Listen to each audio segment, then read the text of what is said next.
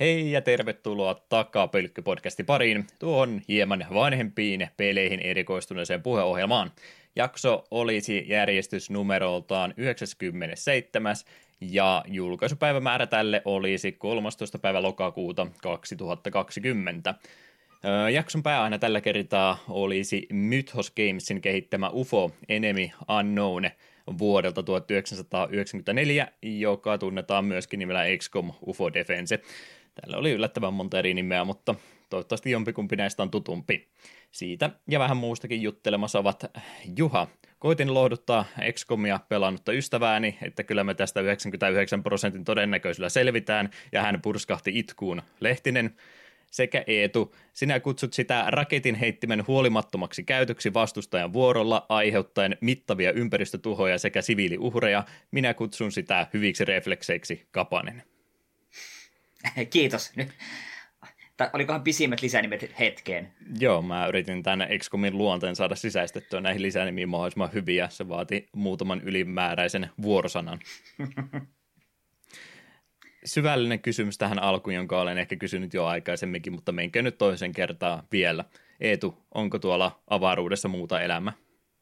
Kyllä siellä jotain on, mutta ne on tarpeeksi fiksuja, että meihin yhteyttä tai sitten ne pelkääs, mitä täällä tapahtuu tälläkin hetkellä, niin toteaa, että eikä parempi vaan pysyä pienestä sosiaalista etäisyyttä tuohon porukkaan. Niin, no siis jos ne on vihamielisiä, niin toivotaan vaan, että ne ei ole pelannut XCOMia, kun ne huomaa, että eihän nämä ihmiset pysty mihinkään. Olisihan se aika omituista, jos ei tuolla yhtään mitään muuta ole, mutta onko se nyt sitten se etäisyys vai mikä se ongelma? No se päättää, kun maailmankaikkeus sen verran iso, että todennäköistä toinen el- elä, niin älylliselämäisiltä planeetta olisi, niin se voi hyvinkin olla niin käsittelyttävän matkan päässä, että sitä ei pysty yksinkertaisesti matkustamaan. Joka on ehkä kaikkien kannalta myös hyvä asia. Minkä näköisiä ne lähimmät älylliset olennot tuolla meitä, meihin, tota, meidän planeettaan verrattuna on, että onko ne semmoisia tota, tota, käärmemiehiä niin kuin vai semmoiseen vihreiseen spandeksi pukeutuneita örkkiä vai mitä kaikkea tässä muita oli? Kyllä mä haluaisin kuvitella, että ne on just näitä Lindornan käsikirjaliftareille vogoneita. Hienoa, hienoa sakkia. Hmm. Jep, jep. Mitäs muuta? Lokakuu. Kaikkea kivaa varmastikin pelattu. Joo, kyllähän se vähän tullut pelailtua. En noista vanhoista nyt sen enempää jaksa jauhaa. Monster Trainissa Covenant kasissa. Vielä on matkaa. Jakutsaka Kivami kakkosta tarinassa edetty äärimmäisen vähän, koska sivutehtävät ja sitten siinä myös aukesi Zerostakin tuttu Cabaret Club minipeli ja sinnehän se aikaa taas sitten meni.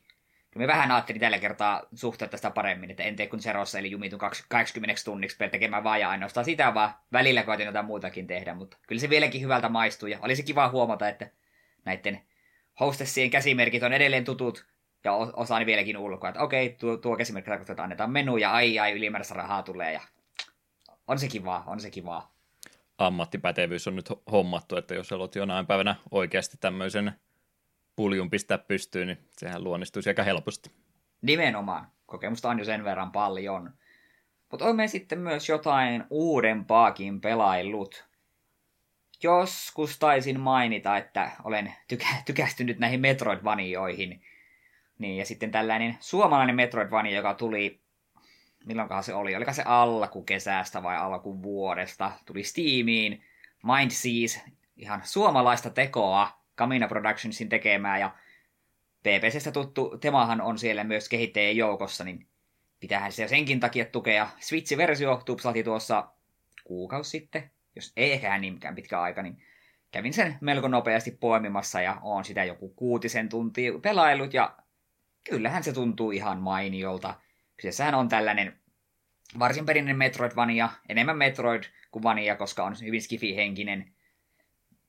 Tutkitaan paikkoja, löydetään uusia kykyjä, että päästään tutkimaan vanhoja alueita uudelleen, vedetään bosseja turpaa ja niin poispäin. Vähän on tullut sellaista ees takaisin haahuilu ehkä liikaa, ja välillä tuntuu olevan vaikea hahmottaa hetkinen, että missäköhän nyt on se tässä seuraava ovi, mistä mun pitää mennä etenkin kakkosplaneetan aikana mennessä vähän hermo että kun en niin kuin millään hahmota, mihin pitää mennä, mutta sitten löysin bossin, miltä sai double jumpin ja sitten kaikki oli taas helpompaa ja nyt ei ole ollut se niin paljon sitä eksymisvaaraa. Olen tällä hetkellä, vähän riippuu mitä se ajattelee, kolmannella vai neljännellä alueella sain liekin heittimen ja Öö, sitten tämä visiirin, jonka avulla vihdoinkin näin pimeässä, ja sitten yhden bossin vielä sen jälkeen hakkasin. Että vielä tekemistä riittää, mitä tosiaan 6-8 tuntia taitaa olla kellossa, ja jotain 50 prosenttia pelin, pelin mittari näyttää, niin vaikea sanoa, että miten paljon siinä on vielä tekemistä, mutta on kyllä tykännyt. Ja yksi ehdoton plussa verrattuna Super, Super Metroidiin, että tuossa kun löytää salaisuuksia, niin tuntuu, että niissä on aina jotain uniikkia. Kun Super Metroidissa hyvin usein se oli, että ah okei, okay, viisi misseille lisää, ah okei, okay, energiatankki, niin tuossa löytää tosi paljon, ja, tai vähän niin kuin vähän väliä löytää jotain erikoischippeja, mitkä saattaa antaa just jotain, että kun tapaat melee aseella, niin saat tuot helttiä takaisin, tai muita tällaisia pieniä niin kuin, upgradeja, että ne tuntuu enemmän uniikeilta, että jokainen sai, salaisuus ei ole samanlainen, niin se on ihan kivaa. Olen siitä kovasti pitänyt. Ihan tuollain ohi menne vaan heitit, että siinä mielessä parempi kuin Super Metroid. Että niin, niin kyllä. Pieni, pieni vertailukohta vaan tässä. No niin, undergroundimpi peli, mitä välttämättä kaikki ei ole kokenut. Kyllä. Mutta joo, suosittelen kyllä tutustumaan, jos Metroidvaniat kiinnostaa ja haluaa suomalaista pelitaloa tukea. Yhden buginkin Mm, oliko se niin. Switch-versio niin. sulla ollut vai? Joo, Switch-version nappasin. Me sitä ajattelin odotella ja nyt se vihdoin tuli. Ja yhden, tai on oikeastaan kaksi bugia tähän mennessä tullut kolmannella alueella, sellaisia skilpivihollisia, niin en tiedä, mitä niissä tapahtuu, kun välillä niiden tekoäly bugaa ja ne läht, kävelee vaan ees takaisin ja vaikka ampuu selkään, niin ne ei silti ota damakea, vaikka normaalisti ne pitäisi selkeä ottaa damakea ja niiden pitäisi välillä hyökätäkin aseella, mutta ei. Välillä ne vaan bukaa ja ne päättää kävellä ees takaisin koskemattomina. Ja eräs bossi jumittui väärään niin kuin asentoon kesken hyökkäyksen, jonka jälkeen se vaan, kun hyökkäys loppui, niin se vain jäi jököttämään paikalle samassa asennossa ja me hakkasi sitä selkeä niin kun se kuoli. Siitä, siitä ihan tuolla Discordin puolella BBCssäkin laitoinkin tämälle viesti, että hei tämmöinen hassu juttu kävi. Ilmoitti, että kyseinen bossi on aiheuttanut ennenkin pään vaivaa, että katsotaan mitä saadaan tehtyä. Laitoin. Helppo ainakin lähettää palautetta ihmisille. Laitoit invoiseen siitä, että pukeja löytyy ja odotan maksusiirtoa tästä löydöksestä. Niin ei, en sentään. Joo, sä tarkoituksella niitä sieltä selvästikin yrittänyt löytää, että sä yrität speedrunata tota peliä ja löydät kaikki mahdolliset pukit, millä säästää aika. Ei, ei, ei sentään, ei, en jaksa sellaista ruveta vääntää. Speedrun.com siis katsotaanpas onko täällä joku jo ehtinyt ykkösajan varaamaan, jos ei, niin sitten täytyy iskeä sinne apaille. On siellä joku ihminen pelannutkin näköjään. Miten paljon männy? Öö, eni prosentti rajoittamaton kategoria on ollut 18,5 minsa. Okei, siinä on vissi klippailtu aika kivasti. Jotain tämmöistä, koska ei isoja klitsejä ollut sitten 43 minuuttia, että jotain tämmöistä. Joo. Mutta joo, sitten me vielä tänään aloitin erään peliin, mitä ne siellä, nyt siellä viime viikon kahden aikana porukka on siellä täällä mainossellut. Tämän Genshin Impact, ilmainen toimintaroolipeli, löytyy ainakin Pleikka neloselle, en tiedä onko muualla. Ja se nyt hyppäsi silmille, kun useammassa paikassa porukka on kehunut, että Oo, onpas tämä mainio ja tämä kokonaan ilmainen ja vähän Breath of the Wild meininkiä, kun pääsee kiipeilemään ja silleen, niin otin tuossa ennen nautusta alkua tunnin puolentoista setin. Ja äh, en vielä oikein osaa sanoa mitään. Hyvin geneerisen animen näköinen, mutta on avoin maailma ja voit kiike- kiipeillä ja on stamina mittari kuin Breath of the Wildissa ja on glider kuten Breath of the Wildissa. Ja maksimissaan neljä hahmoa silloin voi kerrallaan olla, voit niitä välillä vapaasti vaihtaa ja varmaan suurin koukku tuossa kuitenkin on se elementtien kanssa kikkailu, että jokaisella hahmolla se oma elementti, mitä ne edustaa, ja erikoisiskuilla aiheuttaa sen elementin damakea, ja niitä voi yhdistelemällä tulee erikoisefektejä, että jos se totta kai heidät vettä vihollisen päälle, sitten vaihdat jäähahmoa ja jäädytät sen, niin sitten se on hetkellisesti liikkumatta. Sitten jos on, vihollinen on tulessa, viskot sen päälle vähän tuulta, niin siitä tulee semmoinen tu- tulinen tuulen pyörähdys, mikä tekee damakea ympärilleen ja kaikkea tällaista. Ja onko seitsemän eri elementtiä siinä yhteensä on, että onkohan nyt neljän peruselementin lisäksi Light Shadow ja joku vielä erikoisempi. Ja niin, ehkä tuossa minun itteni vaivaa se, että kun minun ei tuo tarina kiinnosta yhtään, jotain geneeristä anime-paskaahan se suoraan sanoen on, niin kaikki, joo joo joo, ei kiinnosta, antakaa mun tutkia maailmaa ja pelalta. Niin sitten jotenkin tuommoisessa ilmaisessa pelissä tuntuu ouolta, että siinä ainakin tuossa alussa vähän väliä, välivideoja höpötystä, kun ei se kiinnosta. Me haluamme vaan tutkia vapaasti. Ja sitten se ehkä isoin kritiikin aihe, mitä ihmisiltä tuosta on ollut, koska se on ilmainen peli, niin totta kai siinä on tämmöinen gacha-meininki, eli pelin omalla valuutalla, jota saat tekemällä questejä ja pikkujuttuja, niin voit te- toivoa ja sitten toiveest, kun toivot, niin sitten siinä on mahdollisuus, että sieltä tulee joku rare-hahmo tai rare-ase, ja totta kai siihen voit sitten oikealla rahalla ostaa e- muitakin valuuttia, niiden avulla saat parempia toiveita, ja jos teet kymmenen toivetta kerrallaan, niin sitten sieltä tulee vähintään yksi tietyn tähtitason hahmo, ja bla bla bla bla bla. Eli sama huttua, mitä on lähes kaikissa mobiilipeleissä. Ja se minua kyllä häiritsee, koska sitten se tuntuu vähän tyhmältä, että sulla on tämmöisiä ihan niin tarinahahmoja, joilla on jota, jopa vähän luonnetta ja tälleensä. Ja sit se voit kuitenkin randomista generoida itsellesi vaan täysin niin kuin irrallisia hahmoja. Onhan niille taustatarit ja tämmöiset, mutta me vähän veikkaa, että ne ei tule missään vaiheessa niin tarinaan vaikuttamaan, ne vaan on siellä. Se tuntuu väärältä. Jos mietit jossain Final Fantasy 6 voisit yhtäkkiä randomoida jotain random moogleja ja muita heppuja sinne sun partimempereiden tilalle, niin äh. Että mulla on vähän niin kuin semmoinen fiilis, että jos tuosta pelissä liittäisi tuo Gatchamenin kokonaan pois, ja kenties tuo olisi maksullinen 340 peli, niin olisin positiivisimmin mielin. En tälle nyt vielä eka session jälkeen osaa sanoa, että aionko me tuota jatkaa, mahdollisesti, mutta ei ainakaan vielä ole jäänyt sellaista koukkua, että pakkohan tuota lisää pelata. Pelasin siihen asti, että tuli sellainen tehtävä, että käyn näissä kolmessa temppelissä. Kaksi niistä hoidin ja ne molemmat oli semmoisia, että hei, tällä tavalla tuli toimia ja toinen, että hei, tällä tavalla jää toimii. Eikä se kolmas näytä, että hei, tällä tavalla maa-elementti toimii tuota vastaavaa. Aika erikoinen rahoitusmalli tuommoiselle pelille, kun ei kuulosta siihen kovinkaan hyvin sopivalta, että epäileekö ne sitten, että se ei ole 60 arvoinen peli vai minkä takia tuolle linjalle on lähetty? En tiedä. Ehkä ne on katsonut, että hei, mobiilipelit tahkoa hirveästi rahaa tällaiselle katsa niin kokeillaan mekin sitä en ole vielä sen tarkemmin, pitäisi sekä vähän arvosteluta tällaisen niin silmällä ja katsoa, että onko porukka miten sanonut, että on, tuleeko jossain kohtaa sitten maksumuuri vastaan, että hei, et sinä sun perusasella pärjää, että pistäpä vähän rahaa pankkiin ja, tai toivo parasta, että saat jotain parempaa kamaa.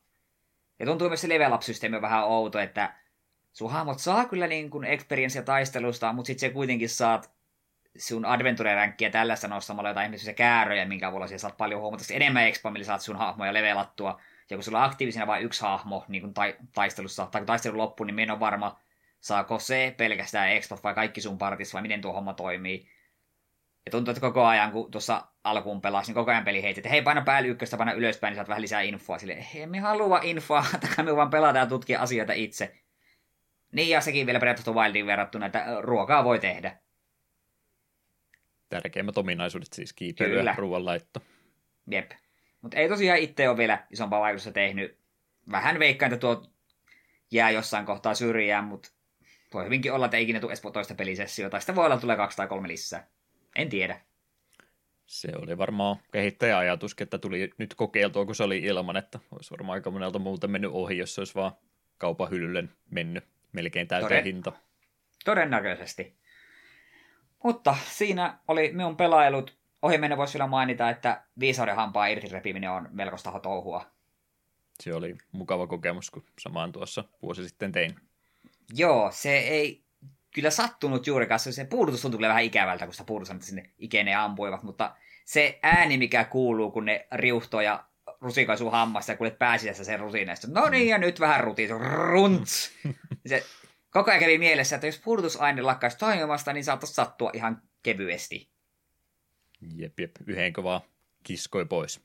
Tällä kertaa yhden, että katellaan monta seuraavalla kertaa. Se vähän puhuu, että toinenkin pitäisi aina kirpiä irti jossain kohtaa, mutta ei vielä.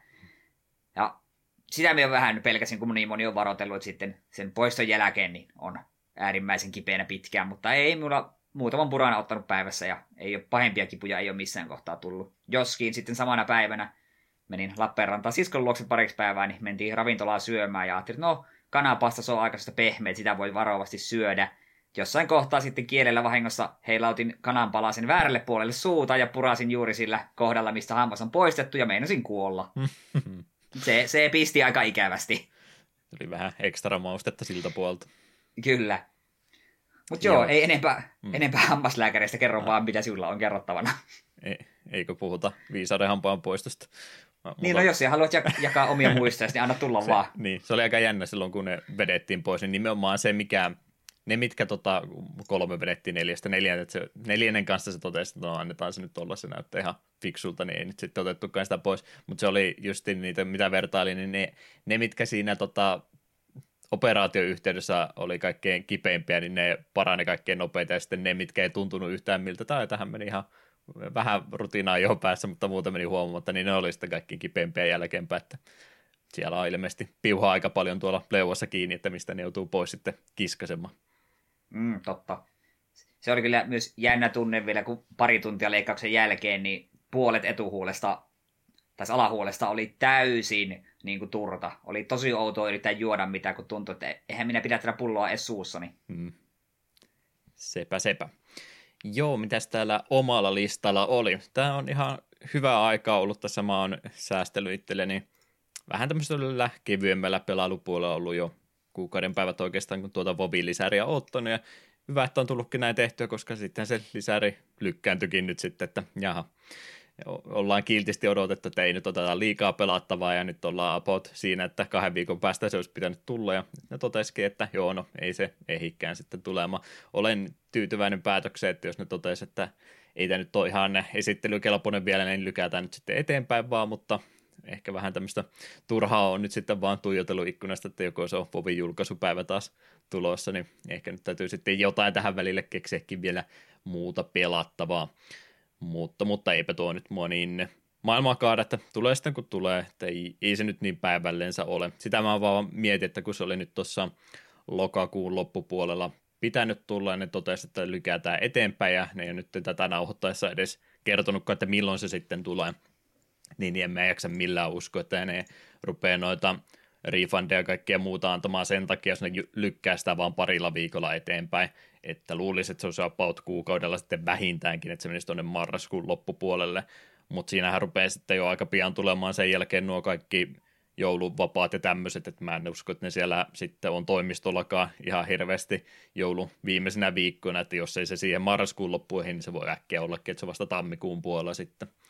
Mutta jos tuolla tavalla käy, niin sitten vaan leputellaan niitä hahmoja lisää, että tuleepahan nyt toi prepatchi sisältö ainakin tuossa tällä viikolla, kun tämä jaksokin tulee ulos, niin jotain uutta sentään on ja uusia hahmojen levuttaminen on nopeampaa ja tämmöistä, että olla, että tulee sitä vovia sitten kumminkin vaan pelattua, vaikka lisää ei heti tulisikaan. Toinen asia, mikä ei varmasti myöskään tule ajallaan, on mun näytöohjaaja. En tiedä missä on. Olin varautunut tähän, ettei se kyllä julkaisu ehdi. Ja olisi ihan kiva tietää, että milloin se tulisi, mutta ei ole minulla mitään käsitystä ja ei ole myöskään Jimsillä käsitystä siitä, että milloin se sieltä saapuu, mutta joo, ajan kanssa. En ole vielä muitakaan komponentteja ostanut, että sitten vasta kun tietää milloin se tulee, niin uskaltaa muutakin ostaa. Se lähti jo AMDltä uusia prossujakin tulee vai jo markkinoille ihan kohta, että tässä ehtii kaikki muut osallistat menemään vielä kertaalleen vaihtoon ennen kuin saa uuden näytöohjaimen käteen. Eikä tässä kohtaa enää ole edes mitään uutta konsolia tai muutakaan siihen väliin tilata, koska et sä niitäkään ole saamassa ihan lähiaikoina enää. Et tainnut ei edes sitä yrittääkään. Ää, ei, ei toina vielä. Sitten joskus, kun niillä on oikeasti jotain muutakin pelattavaa kuin PS4-pelejä upscalattu. Jep, ja sitten jos backlog ei olisi niin kauhean iso, eli ehkä ei ikinä. Niin. Eli ostat sitten kymmenen vuoden päästä vasta, kun voidaan podcastissa puhua Pleikkari 5 peleistä. Kyllä. Se ei ole, ei ole enää muuten monta vuotta, kun me voidaan Pleikkari 4 ja Xboxi Onein peleistäkin puhua, että sitä odotellessa. Knack, baby! Se tulee samaan tien kuin kymmenen vuotta täällä. Niin täällä on ainakin kahdeksan jäsentä PPCstä sitten paikalla. Jep saadaan oikein kunnon huutoäänestys, että oliko se nyt hyvä peli vai ei. Joo, meillä oli tota aika monipuolinen peli tässä, tässä jaksossa käsiteltävänä, niin koitin pikkasen ö, kuunnella muiden ihmisen mielipiteitä tästä pelistä ja muuta, niin sen kautta tuli sitten ihan itselle vieras podcastikin löydettyä. DOS Game Club-niminen podcasti about samoilla linjoilla meidän kanssakin menee, että tämmöinen tota, tota, säännöllisesti ilmestyvä podcasti, missä nyt sitten onkin vaan pelkästään DOS-pelejä, eli nyt on kaikki tämmöiset alkuhyppinit, tota me tässäkin suoritetaan tällä hetkellä, ja siinä on vaan sitten pelkästään tuosta itse pelistä juttelua, ja yksi, yksi peli aina kerrallaan. tota, tota, kuukaudessa on heidän tahtinsa ollut, että ne on aloittanut about samaan aikaan meidän kanssa, niin sen takia heillä on jaksoakin puolet vähemmän sitten, että 50 jotain vasta tässä samassa ajassa tullut, mutta tämmöisen UFO Enemy Unknownin kaltaisen pelin kanssa, niin ehkä vähän kaipaisinkin sitä, että voisi olla se kuukausi vähän parempi aika, että saa kaiken pelistä irti, mutta ei siitä nyt se enempää. Kumminkin tuli tuommoinen itselle vieras podcasti vastaan ja tykästyin siihen samaan, että siellä on paljon muutakin hyvää DOS-pelattavaa joukossa, Teme Hospitalia ja tämmöistä oma, oma itsellekin tuttua pelien joukossa, niin oli kyllä erittäin mukava kuunnella. Ja semmoinen isompi poppoheila, että muutama semmoinen vakiojäsen, jotka on melkein aina paikalla, ja sitten on enemmän tämmöisiä heidän oma yhteisönsä jäseniä, jotka käy sitten näistä itselle tutuimmista peleistä juttelemassa ohessa, niin on semmoinen hyvä konsepti heille mielestäni, tykkään tästä toteutustavasta kyllä kovastikin.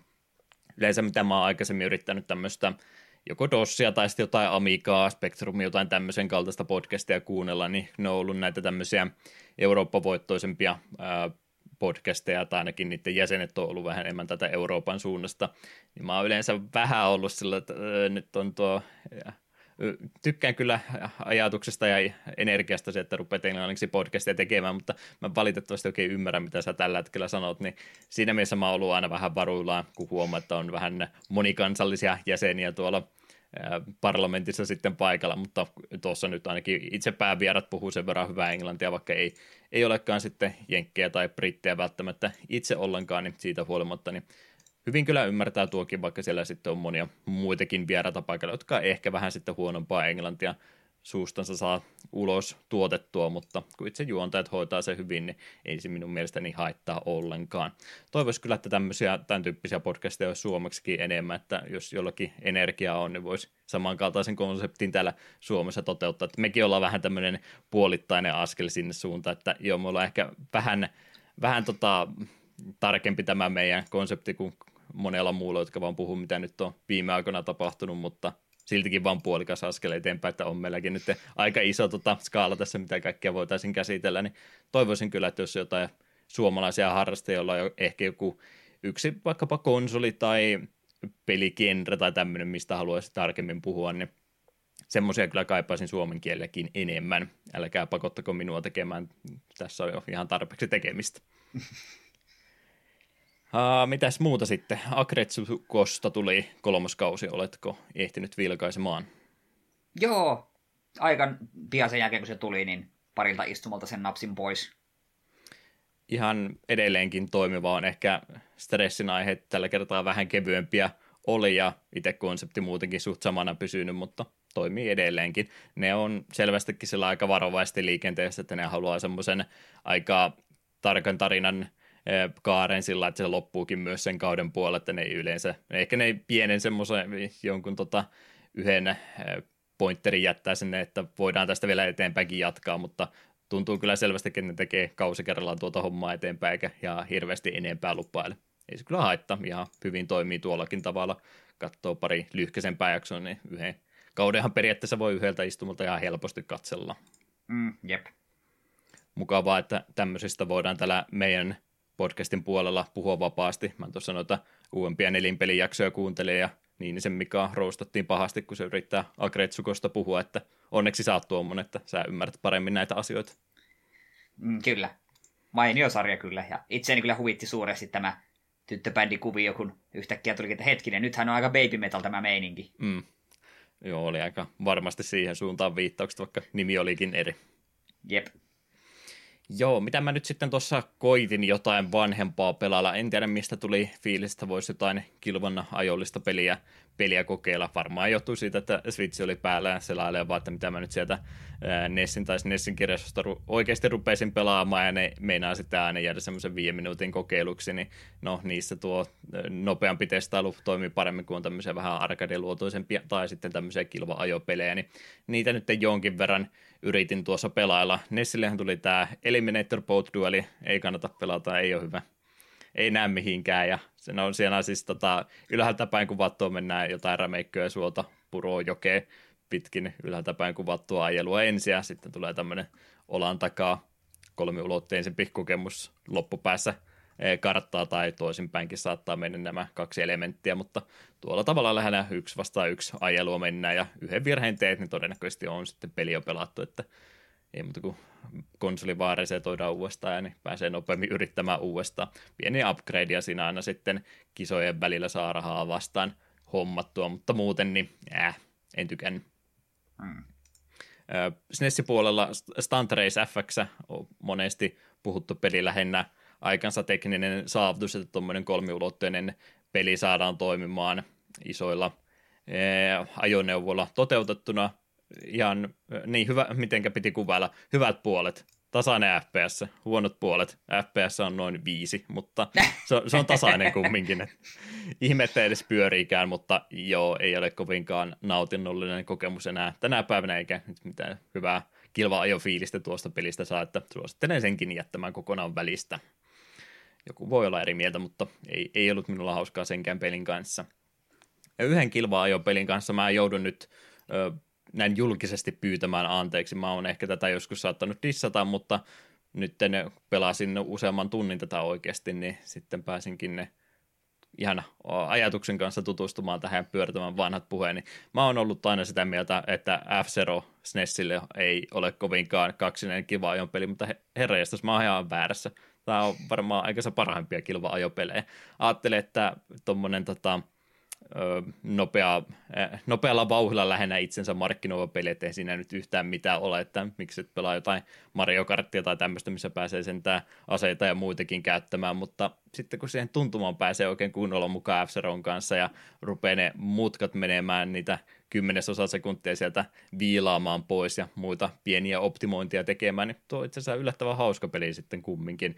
Vähän se ajotuntuma on omituisen oloinen tuossa, no, että kovin liukkaalta tuntuu mutkat ensin, kun yrittää kaasu pohjassa mennä, mutta ihan semmoinen pieni vaan näpäytät kaasun hetkeksi aikaa po- pois päältä, niin silläkin pystyy jo niin paljon manyyverejä tekemään sitten tuossa tarkemmin, että hyvin, hyvin pystyy kyllä kontrolloimaan tuota alusta, vaikka se, no mikä se nyt oikea nopeus on siellä ylä, ruudussa lukee 500 kilometriä tunnissa, mutta mikä se nyt suhteutettuna ympäristöön, niin siihen en mene se enempää kommentoimaan. Todennäköisesti ei niin nopeasti. Nämä ehkä tässä tota, Mode 7 kentissä tai mikä tämä teknologia onkaan, mikä tätä juttua tässä pyörittää, niin ei nyt ehkä ihan oikeasti niin nopeasti liikuta, mutta kumminkin niin se, että rupeaa ne kartat oppimaan hyvin ja rupeaa ne ajolinjat sieltä löytymään ja pikkusen tiukemmin onnistuu ne mutkat ottamaan, niin f itse asiassa, vaikka ei mitään ylimääräisiä aseita, mutta kun pelkkä boosti on siellä sitten käytettävästä kerran per kierros, niin siitä huolimatta niin oli itse asiassa erittäin hauska peli. Tykkäsin. Suosittelen. Mm. Se on kyllä varsin mainio. Hiukan kyllä hankala. Ei niin hankala ilmeisesti kuin se GX vai mikä se Kuben, mistä aina puhutaan kauhutarinoita, sana on järkyttävän vaikea sen tarinamoodi. Mm tämmöistä olen myöskin kuullut. Toi F-Zeron vaikeustaso, niin se on kyllä ehkä vähän, nyt on se rapper oikein vahvasti otettu mukaan, että se on ihan, ihan se ja sama, että noilla expertillä master-tasolla, että kuinka hyvin sä sitten loppupeleissä ajat, että se on se seuraava kilpailija siellä sun perässä, niin se on about aina sen saman etäisyyden päässä sinusta, että vaikka no, tuossa ihan kattelin master-tason speedruniakin, ihan sama kuinka paljon sä ö, tota, shortcutteja yrität siellä käyttää, joka ikisen mutka optimaalisesti ajaa, niin se on aina yhtä lähinnä sun tota, puskuria siellä takana kiinni, että se on se yksi virhe ja se on ohi sieltä aina, että se on vähän huonosti toteutettu, mutta annettako anteeksi. Vanha peli. Niin, ja tokalla siellä ihan hyvä muutenkin olla, että vikalla kierroksella sitten vasta ohi, niin hyvin menee. Mm semmoista pelattavaa mulla oli tällä kertaa. Onko Eetulla muuta mielessä tässä kohtaa noussut ilmoille vai jatkammeko ohjelmassamme eteenpäin? Mennään vaan eteenpäin. Siinä tapauksessa kuunnellaan UFOsta, Enemy Unknownista jotain pientä musiikkia välissä ja jatketaan sitten sen jälkeen.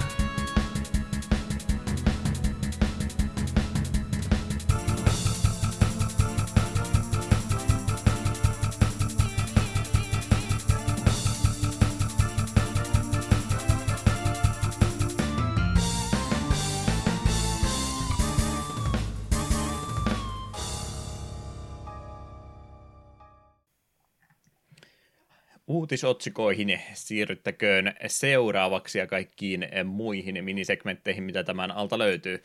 Mikä se ensimmäisenä joukossa on? Sehän on tuttuun tapaan tänä päivänä pelihistoriassa, eli mitä tapahtui 10, 20 ja 30 vuotta sitten. Taas kun mun pitää näitä lukea. Ei, ei, Kyllä. Ei tämä ole hauska. No, koitetaan nyt kumminkin, kun tähän leikki ollaan ryhdytty, niin se täytyy myöskin kestää. 13. päivä lokakuuta on päivämäärä polttopisteessämme ja 10 vuotta sitten olisi tapahtunut vuonna 2010 seuraavia asioita. Dead Space Ignition-niminen peli oli julkaistu tänä päivänä Xbox 360 ja Pleikkari kolmoselle.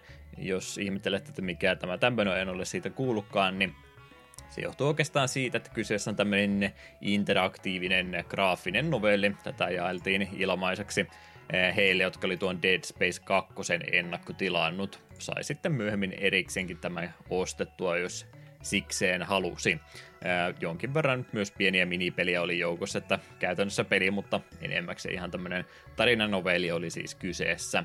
Eh, tarinallisesti toimii tuon ykkös- ja kakkososan välisenä siltana ja Sumo Digital oli tässä kehittäjänä. Et varmaankaan tuohon ole koskenut, mutta mitenkäs tuo Dead Space-sarja onko lähellä sydäntä ollut? Mm, Lankomiehen koneella aikoinaan pikkusen Dead Spacein alkua, sen ykkösen alkua pelailin, ja se vaikutti kyllä ihan pätevältä Survivor Horror-peliltä. Ja on se ollut mielessä, että se ykkönen pitäisi ehkä joskus ihan kokonaan pelailla, mutta en ole vastannut aikaisiksi. Se itse hetkinen. Sehän voisi olla ihan potentiaalinen jaksoaihekin jopa joskus. Joo, ainakin ikä jo olisi tarpeeksi. En ole itse niitä pelannut ollenkaan kovasti, kyllä kuulin juttua niistä, että tämä taisi olla vähän semmoinen ne mm, Game of Thronesemainen eh, tota, tota, suosion kaari tällä pelisarjalla, että ykkönen oli erittäin tykätty, kakkonen täytti odotukset ja kolmonen tuli ja kaikki unohti pelisarjan saman tien. Joo, se vissiin lähti vähän liikaa sooloilemaan tuon genren kanssa, että ei enää ollut kovinkaan kauhupeli. Mm. Koska piti saada vähän y- isommalle yleisölle soveltuva peli aikaiseksi, niin siinä meni koko pelisarja sitten samalla. Mm. Onhan näitä nähty. Tänä päivänä oli myöskin julkaistu 360 ja Pleikkari 3 julkaisu nimeltä Sonic the Hedgehog 4 episodi 1. Suoraa jatkumoa noille vanhoille kaksiulotteisille Sonic-peleille, eli pelimekaniikka pysyy edelleen kaksiulotteisena, mutta muuten tuo ulkoasu on uudistettu tämmöisillä kolmiulotteisilla hahmoilla, ja jotain tekniikoita näistä myöhemmistä peleistä on, muun muassa tuo Homing Attack on nyt tähän peliin lisätty. Dimps ja Sonic Team tässä luonnollisesti kehittäjinä oli. Nää ei ilmeisesti oikein menestynyt tää nelos sitten aikanansa. En mitään hyvää näistä yleensä ole ainakaan kuullut. Joo, me on molemmat episodit Steamin kautta pelannut ja en mä niistä muista oikeastaan mitään. Kyllä mä muistan sen, tai sen verran muistan, että ei samalla tavalla iskenyt kuin kolme ensimmäistä sepä just, että ei nyt sano automaattisesti, että oli huonoja pelejä, mutta tuo on tuntunut aika yleinen kommentti näihin oleva, että ei, ei niistä oikein mitään muistakaan sitten, että erittäin kädenlämpösi. Mm. Kakkosepisodiahan taisi tulla myös, mutta ei etänyt kolmatta ikinä tulla, jos oikein Joo, ymmärsin. Että taisi tuo Sonic Mania olla sitten pikkasen parempi toteutustapa tämmöiselle perinteisemmälle Sonicille kuin tämä nelosen episodit aikana. No, näin voisi sanoa, että hiukan paremmin. Pykälän ainakin. Sitten mitäs 20 vuotta sitten olisi 13. päivä lokakuuta vuonna 2000. Täältä jokunen peli myöskin löytyisi. Jotkut tärkeämpiä, jotkut vähemmän tärkeitä. Aloitetaan ehkä niistä vähän tärkeimmistä. Menisin sanoa, että vähemmän tärkeimmistä, mutta täällä oli Tresuren peli, kilvaa jo peli yläpuolella, niin ehkä en sanokaan tätä, että tämä ei ole tärkeä peli. Pang.io-niminen peli Dreamcastille oli julkaistu tänä päivänä PAL-alueella, eli Tresure tuttu kehittäjä varmasti meidänkin kuuntelijoille nyt viimeistään heidän kehittämänsä vapaasti skrollaava toiminta kautta shoot pelin sekoitus. Nuoret pilotit Rick ja Momi ohjastaa tässä mekhoja ja taistelee avaruuspiraatteja vastaan. Huhhuh. Viholliset pudottaa tässä pelissä erinäisiä hedelmiä power joita sitten keräämällä tota, tota, saa jotain kivoja hyviä juttuja, joista en ole itsekään ihan varma mitä ne on, ja näitä tota, sitten paremmin pystyy keräämään, kun kompottaa noita tappoja, eli se sitä myötä ää, kannustaa myös aika aggressiivisesti tuota pelaamaan. Eli jos et ymmärrä mikä vapaasti scrollaava suutemappi, niin käytännössä siis suutemappi aluksella mennään, mutta voi kahdeksan eri suuntaa ampua ja vapaasti liikkua kartalla eteenpäin. Että onko se nyt sitten suutemappi vai ei, en tiedä. Jotain sen tyyppistä. Ei sanonut toi nimi itsellä ainakaan heti yhtään mitään, mutta heti kun näin pelikuvaa, niin sitten tajusin, että olen tätä jostain kautta aikaisemminkin nähnyt, että jotain Hittinkemi videosarjaa ollut tai speedrunia ehkäpä ollut sitten joukossa, mutta nimi on vähän semmonen, että ei ehkä ihan heti kuvasta, että mistä nyt onkaan kyse. Mulla nimi soitti vähän kelloja, että jossain on kuullut, että tämä on näitä Dreamcastin mainioita pelejä, mutta en osannut ennen googletusta muistaa, että mistä oli kyse. Vähän Dreamcastin ongelma, että eikö sitä kaikki pelit sillä konsolilla käytännössä hidden gemejä? Niin. Sen muu varsinkin. Ai niin jo se. Castrol Honda Superbike Racing oli se peli, mitä mä menisin sanoa, että tämä ei ole varmaankaan niin tärkeä ja no, kai me siihen ollaan päätymässä itsekin. Pleikkari 1 tosiaan julkaistu ja Interactive Entertainment ollut tässä sitten kehittäjänä. Moottoripyörä ajopelistä olisi kyse. Harjoittelutreeni, kisa ja kausitilat pelistä löytyy ja kaverin kanssa voi sitten myöskin split screenissä pelata. En kysy Eetulta mitään, kysy, mennään eteenpäin. F1 Manageri oli myöskin julkaistu tänä päivänä. Tästä on varmasti Eetulla heti enemmän kerrottavaa. Eh, Windowsille julkaistusta managerointipelistä olisi kyse. Intelligent Games olisi tässä ollut kehittäjänä. Olet siis vastuussa kaikesta tallin tekemisestä tässä näin. Ja ää, 99 kauden tallit, kun tässä nyt sitten on vain 2000 vuoden tallit mukana, että Häkkinenkin taitaa vielä olla kuviossa tässä vaiheessa. Et, va- et varmaan tuosta yhtään mitään ole sanomassa ja muutenkin on semmoinen pelisarja, että ei tainnut kovinkaan monta F1-manageria tulla, mutta onko mitään managerointipeliä, mihinkä olisit se enempää sitoutunut? Mä kyllä arvan, että sä varmaan mitään urheilumanagerointia jaksa, mutta onko mitään ehkä fantasiavoittoisempaa managerointipeliä, mistä tulisi jotain mieleen? Toi olisi nimittäin semmoinen genre, että siitä voisi tykätä enemmän, jos olisi jotain muuta kuin urheilu. Uh, just tuossa vähän aikaa sitten just, oli tuon Sisko ja Lankomiehen kanssa puhetta eräästä mainiosta teoksesta, mikä ei varmasti sota kelloja yhtään kenellekään. Sellainen kuin Gazillionaire Deluxe on äärimmäisen mainio peli, jossa jokainen pelaaja on avaruudessa tällainen niin kuin rahtikuljetusfirman johtaja. Siellä ajellaan planeetalta toiselle, ostetaan tavaraa silloin kun se on halpaa ja mennään planeetalle, missä saa paremman hinnan. Ja sitten siinä on erilaisia eventtejä ja se on äärimmäisen mainio, jossa on helvetin hyvät ääniefektit ja hienot kuvat. Suosittelen vähintään googlettamaan. Mutta jostain kumman syystä aina kun on puhetta vanhoista peleistä, niin mainitsee Gazillionairin, niin ei, ei hirveästi saa niin kuin ihmisiltä minkäänlaista reaktiota. Se on jotain, mitä pitää kokea itse. Täytyy omalle muistilistalle siis laittaa. No, mitä vähän tunnetumpaa peliä oli lokakuun 13. päivä julkaistu tuossa uuden vuosituhannen kynnyksellä tai sen jo tällä puolella. Mario Party 2 oli nimittäin tänä päivänä julkaistu eh, Britanniassa ainakin Nintendo 64. Eli Hudson Soft oli tässä sen pelisarjan kehittäjä ja tämmöisestä partipelistähän nyt tietysti on kyse. Tähän oli tuotu viisi uutta pelipöytää mukaan ja 64 minipeliä tästä löytyy yhteensä. Mario Partiakin taisi N64 useampi tulla. Tulikohan kaikki neljä heti jo tuolle 64 että melkein vuosittainen julkaisu olisi ollut kyseessä. Niin olisikohan vitosta seiskasti ollut kupeella? No, nelonen on kupeella kanssa, että olisiko sitten ah, okay. kolmosen asti ollut. Muutama kumminkin tuli jo Nintendo 64-kin. Onneksi ei ole kavereita, niin ei, ei tarvitse pelata. Näh. Ja näin ei välttämättä netin välityksellä läheskään yhtä hauskoja sitten. Mm. Tär- tärkeä väliaikatieto. Gazillionaire on jostain kumman syystä Steamissa. Laitan sinulle linkkiä heti. Hyvä tietä. Montakin euro. 16,79. Aika paljon, mutta on se ihan käsittämättömän hyvä peli. Se on Täällä man... lankomiehen, lankomiehelle viestiä tämällä, tällä samalla sekunnilla. Vasta oli puhetta, kun oli siellä käymässä, että hitto kun sitä pääsi taas pelaamaan. Erittäin myönteinen julkaisupäivämäärä 2020, mutta mikähän on alkuperäinen päivä sitten ollut. Kauan sitten kumminkin. The classic business strategy game from the 90s, sanotaan Steamissa. Hmm. Hyvä tietä. Jakson aihe siis joku päivä. Oh, oi, oi, oi, oi. kutsutaan vieraksi vielä kolmaspakin paikalle, niin sitten on juttua enemmän. Mitäs tänä päivänä oli vielä muuta julkaistu? Täällä löytyisi myöskin Microsoftin Combat Flight Simulator 2, eh, World War II Pacific Theater, näin erittäin hyvin lausuttunakin Windows-alustalle toki julkaistu. Ja Microsoftin lentosimulaattoristahan tässä tietysti nimestäkin päätellen on kyse. Tehty samalla pelimoottorilla kuin tuo perus siviilikone-simulaattori, mitä he myöskin ovat tehneet kovastikin, ja mikä tietysti tänäkin päivänä edelleenkin kuumita hottia on. Teemana toisen maailmansodan aikainen tyyni valtameri, jossa jenkit ja japanilaiset ottavat yhteen.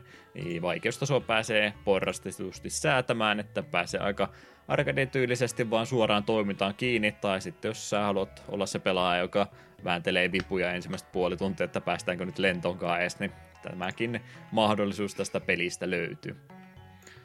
Jotain semmoista vähän simulaattorimaisempaa peliä olin aikanaan yrittänyt, muistan kyllä, että ei sitä ikinä maasta päästy, että vähän vipuja sääteli viisi minuuttia, mikä tekee mitäkin, ja sitten kiitoradalta suoraan läheiseen metsikköön se kone se enempää maasta nousematta, niin oli kokemukseni tästä pelikenrestä.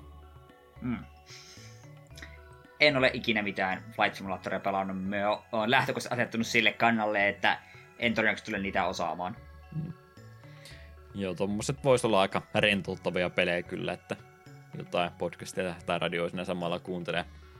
Nautiskelee vaan meiningistä. Ei tarvitse stressata. Muuta kuin siitä, että rysäytänkö siviilikoneen jonnekin, mihinkä se ei kuuluisi mennä. Jeps, jeps. Sitten oli tänä päivänä julkaistu vielä tämmönen peli kuin Wonder Wonder Windowsille tuolla Japanin suunnalla. Compile on tässä kehittäjä, on ehkä jossain ohi menne heistäkin jotain mainittu. Toimintaroolipelistä olisi kyse, jossa painopiste on tuolla pusleilun puolella. Alundra oli yksi semmoinen vertailukohta, mitä tästä pelistä käytettiin. 14-vuotias Gino selvittelee tässä kadonneen sivilisaation salaisuuksia. Saattaa olla, että tästäkin voisi joku äh, fanikäännös olla ehkä olemassa, mutta ei välttämättä. Ei nimi sano yhtään mitään. Naputus kuuluu taustalla, kun mä yritän katsoa, mitä romhackingista löytyy. Äh, jotain projektia täällä on käynnissä ollut, mutta en tiedä sitten onko koskaan valmiiksi asti saatu vietyä. Yritetty ainakin on kääntä. Katsotaanpas vielä 30 vuotta taaksepäin, että mitä siellä oli tapahtunut. Ei ollut päivän tarkkuudella mitään meille tuttua peliä, mutta kun siellä yksi peli oli kumminkin 13. päivä 10.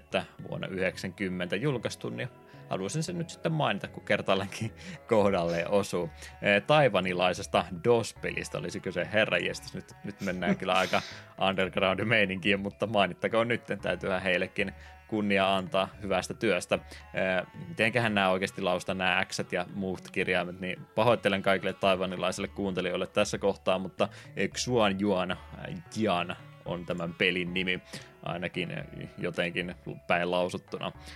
Taivanilaisen Domo Productionsin kehittämästä roolipelistä olisi kyse, ja tämä oli tuon maan ensimmäisiä roolipelijulkaisua japanilaisen JRPG-pelisuunnittelun tyyli tässä on vahvasti läsnä, mutta tarinallisesti tuo peli ottaa enemmän vaikutteita tuosta kiinalaisesta mytologiasta, että pikkasen erilaisesta tapauksesta nyt kumminkin on kyse. Jumalat, demonit sekä ihmiset jakavat elintilan keskenänsä tässä pelissä, mutta ihmisillä on viime vuodet ollut vähän ahtaampaa, kunnes sitten sankari syntyy, joka pystyy tätä Xuan Juon miekkaa käyttämään, vai mikä se miekan nimi olikaan. Joku tämmöinen siinä oli tarina. En olisi uskonut, että jossain kohtaa meillä on edes kaksi sanaa taivanilaista dossipelistä, joka on roolipeli. Hmm. Aika mielenkiintoinen yhdistelmä. En lupaa, että tulemme ikinä sitä kokeilemaan. Yleensä kun taivanilaisesta peleistä jotain kuulee, niin ne on ollut noita Famicom-pelejä, mitä on vuonna 2000 julkaistu, on jotain ihme Megaman klooneja ollut, mm. missä väripaletti on semmoinen aikamoinen räjähdys ollut, mutta hyvä, että yrittävät edes. Semmosia pelijulkaisuja tuolla historian siivillä olisi tänä päivänä ollut. Mitäs nykypäivänä sitten? Meillä oli tällä kertaa vähän kapoisemmin tuota uutispuolta ollut, mutta käydään nämäkin vähän sitten läpi kuitenkin. Joo. Jälleen kerran mainita, että Hamster tuo jälleen uusia Arcade Archive-julkaisuja. Uusimpana saapuu Taiton vuonna 84, vuoden 84 peli Ben Berobe, Toimintatasoloikassa liikutaan kerrostalon sisällä, väistellään esteitä ja sammutellaan tulipaloja. Julkaisun lisäyksiin kuuluvat mahdollisuus muokata pelin vaikeustasoa sekä leaderboardsit. Ei sano pelinimi itselleni yhtään mitään. Aikansa peliksi oli ihan nätin näköinen kumminkin. Mulla meni jo vähän sekaisin tuo Elevator Actionin kanssa, mikä on ilmeisesti ollut semmoinen, eikö sekin taiton peli ollut, niin just me siitä viime jaksossa taidettiin puhua, niin, tai ainakin jostain siitä osasta, mutta mut, vähän siitä inspiraatiota ottanut ja vähän tasohyppelymäisempi sitten kumminkin siitä tehty. Hmm. Semmoinen peli, mitä mielellään pelaisin, jos se jossain kokoelmassa olisi, mutta tuskinpa tulen erikseen sitä ostamaan ikinä. Mm, sepä. Mutta koska eihän tämä vielä riittänyt Hamsterista, Hamster kertoi Tokyo Game Showssa heidän tulevaa julkaisusuunnitelmaa tulevaisuutta varten, ja listalta löytyy 64th Street A Detective Story, Arabian, Cosmopolis Caliban, The Fairyland Story, Gradius 3, Green Beret, joka tunnetaan tämmöistä nimellä Russian Attack, Guzzler, Kurl Ginton, Liquid Kids, Nova 2001, Pettan Pew, Rabio Lepus, Rodland, Soccer, Swimmer, Thunder Dragon ja VS Tennis. Eli varautukaa, että nämä, nämä kaikki mainitaan uutisissa jossain vaiheessa uudelleen. aina hyvää täytettä meidän podcasteihin, että hamsteri jotain on aina tekemässä. Tasainen vauhti on. Onko mitään listalla, mikä herättää yhtään mitään ajatuksia? Suuri osa täällä on minulle ihan tuntemattomia nimiä. Gradius 3, Tennis. Niin. Hmm. no sokker, joo. Aika, aika moni noista on just jotain sellaisia, en ikinä kuullutkaan, ja unohan, että niistä ei ikinä ollut puhetta tämän jakson jälkeen. Kyllä, kyllä. Kuri Kintonista tulee mieleen vanha japanilainen youtube joka teki kitaravideoita joskus tuolla 00 vuosikymmenen puolella, ja siellä oli jotain Final Fantasy-kappaleitakin, muistan sitä innoissani katseleeni hänen videoita, että olisinpa minäkin joskus noin hyvä, ja about hänenkin innoittamana ostin sähkökitaran ja kolme viikkoa soitin ja totesin, että sormiin sattuu, ei tämä hauskaa, pelataan Guitar Heroa mieluummin lisää. Mm. Mutta kun Rigintonin muista, että oli hyviä kappaleita hänelle jo silloinkin, ja aina välillä tulee niitä vieläkin kuunneltua. Tämä ei tietysti liittynyt tuohon peliin mitenkään, mutta ajatus nousi. Kyllä. E- eikö se Nesaretku tykännyt Rassanättäkistä kovasti? Näin muistelisin, joo.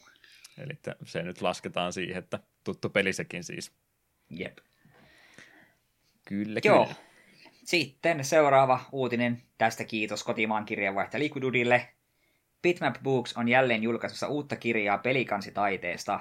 372-sivuisen Game Boy The Box Art Collection tullaan julkaisemaan 7. joulukuuta vielä tämän vuoden puolella. Ennakkotilaajilla varatut kultakansiset versiot ehdittiin jo myymään, mutta 30 punnan perusversiota ja 50 punnan hopeakantista kirjaa voi edelleen ostaa.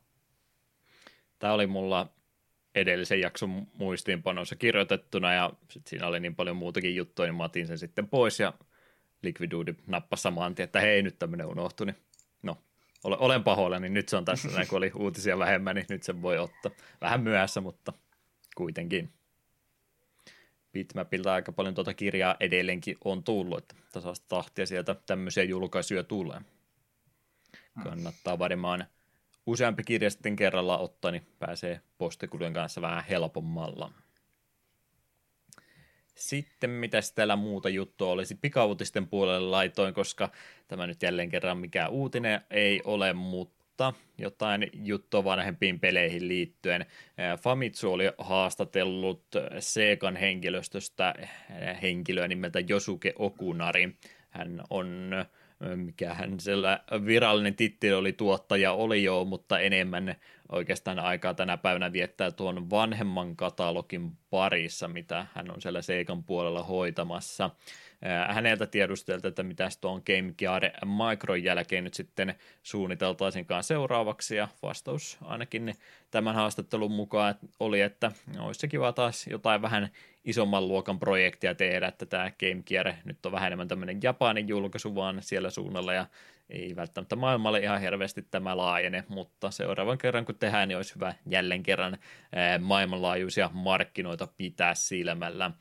Ja samaa hengeä veto muun muassa mainitsi tuon SG-1000, eli tuon Master Systemin ensimmäisen variaatio, ja Dreamcastinkin se siinä mainitsi, että no, jos tämmöinen tapahtuu, niin todennäköisesti se on Master Systemi ennemminkin. Ajattelee, kuinka paljon helpompi se olisi toteuttaa, niin halvempi tapa printata rahaa, mutta mitä ihmiset oikeasti haluaa, niin ehkä se Dreamcast voisi olla vähän mielenkiintoisempi. Joo, joku tuommoinen julkaisu Dreamcastissa aiheuttaisi kyllä monelle sydämen tykytystä ja märkiä housuja. Olisi huhu. Ihan kova homma olisi. Hmm. Mitä nyt tämmöiset tota, tota, minikonsolit, mitä tässä on tullut, niin en ole sillä niin hirveästi hype, hypettänyt itselleni niitä ja ne muutamat, mitä olen ottanut, niin sitten jossain vaiheessa jälkeenpäin vasta, että en todellakaan ennakkotilannut tai mitään muuta, mutta jos tulisi uutinen, että M2 tekee Saturnin mini ja Dreamcast mini, niin mä en välttämättä ihan hirveästi enää enempää sen jälkeen mietin, että ne voisi kyllä lähteä saman tien mukaan. Olisi tosi, tosi hyviä tuotteita varmastikin, mutta mm. katsoo nyt sitten logistiikan ja muun kannalta ja mitä heillä on sitten resursseja käytettävissä, että kuinka hyvin semmoista pelit saisi pyörimään. Niin, niin sitä en niin hyvin tiedä sitten. Toivotaan.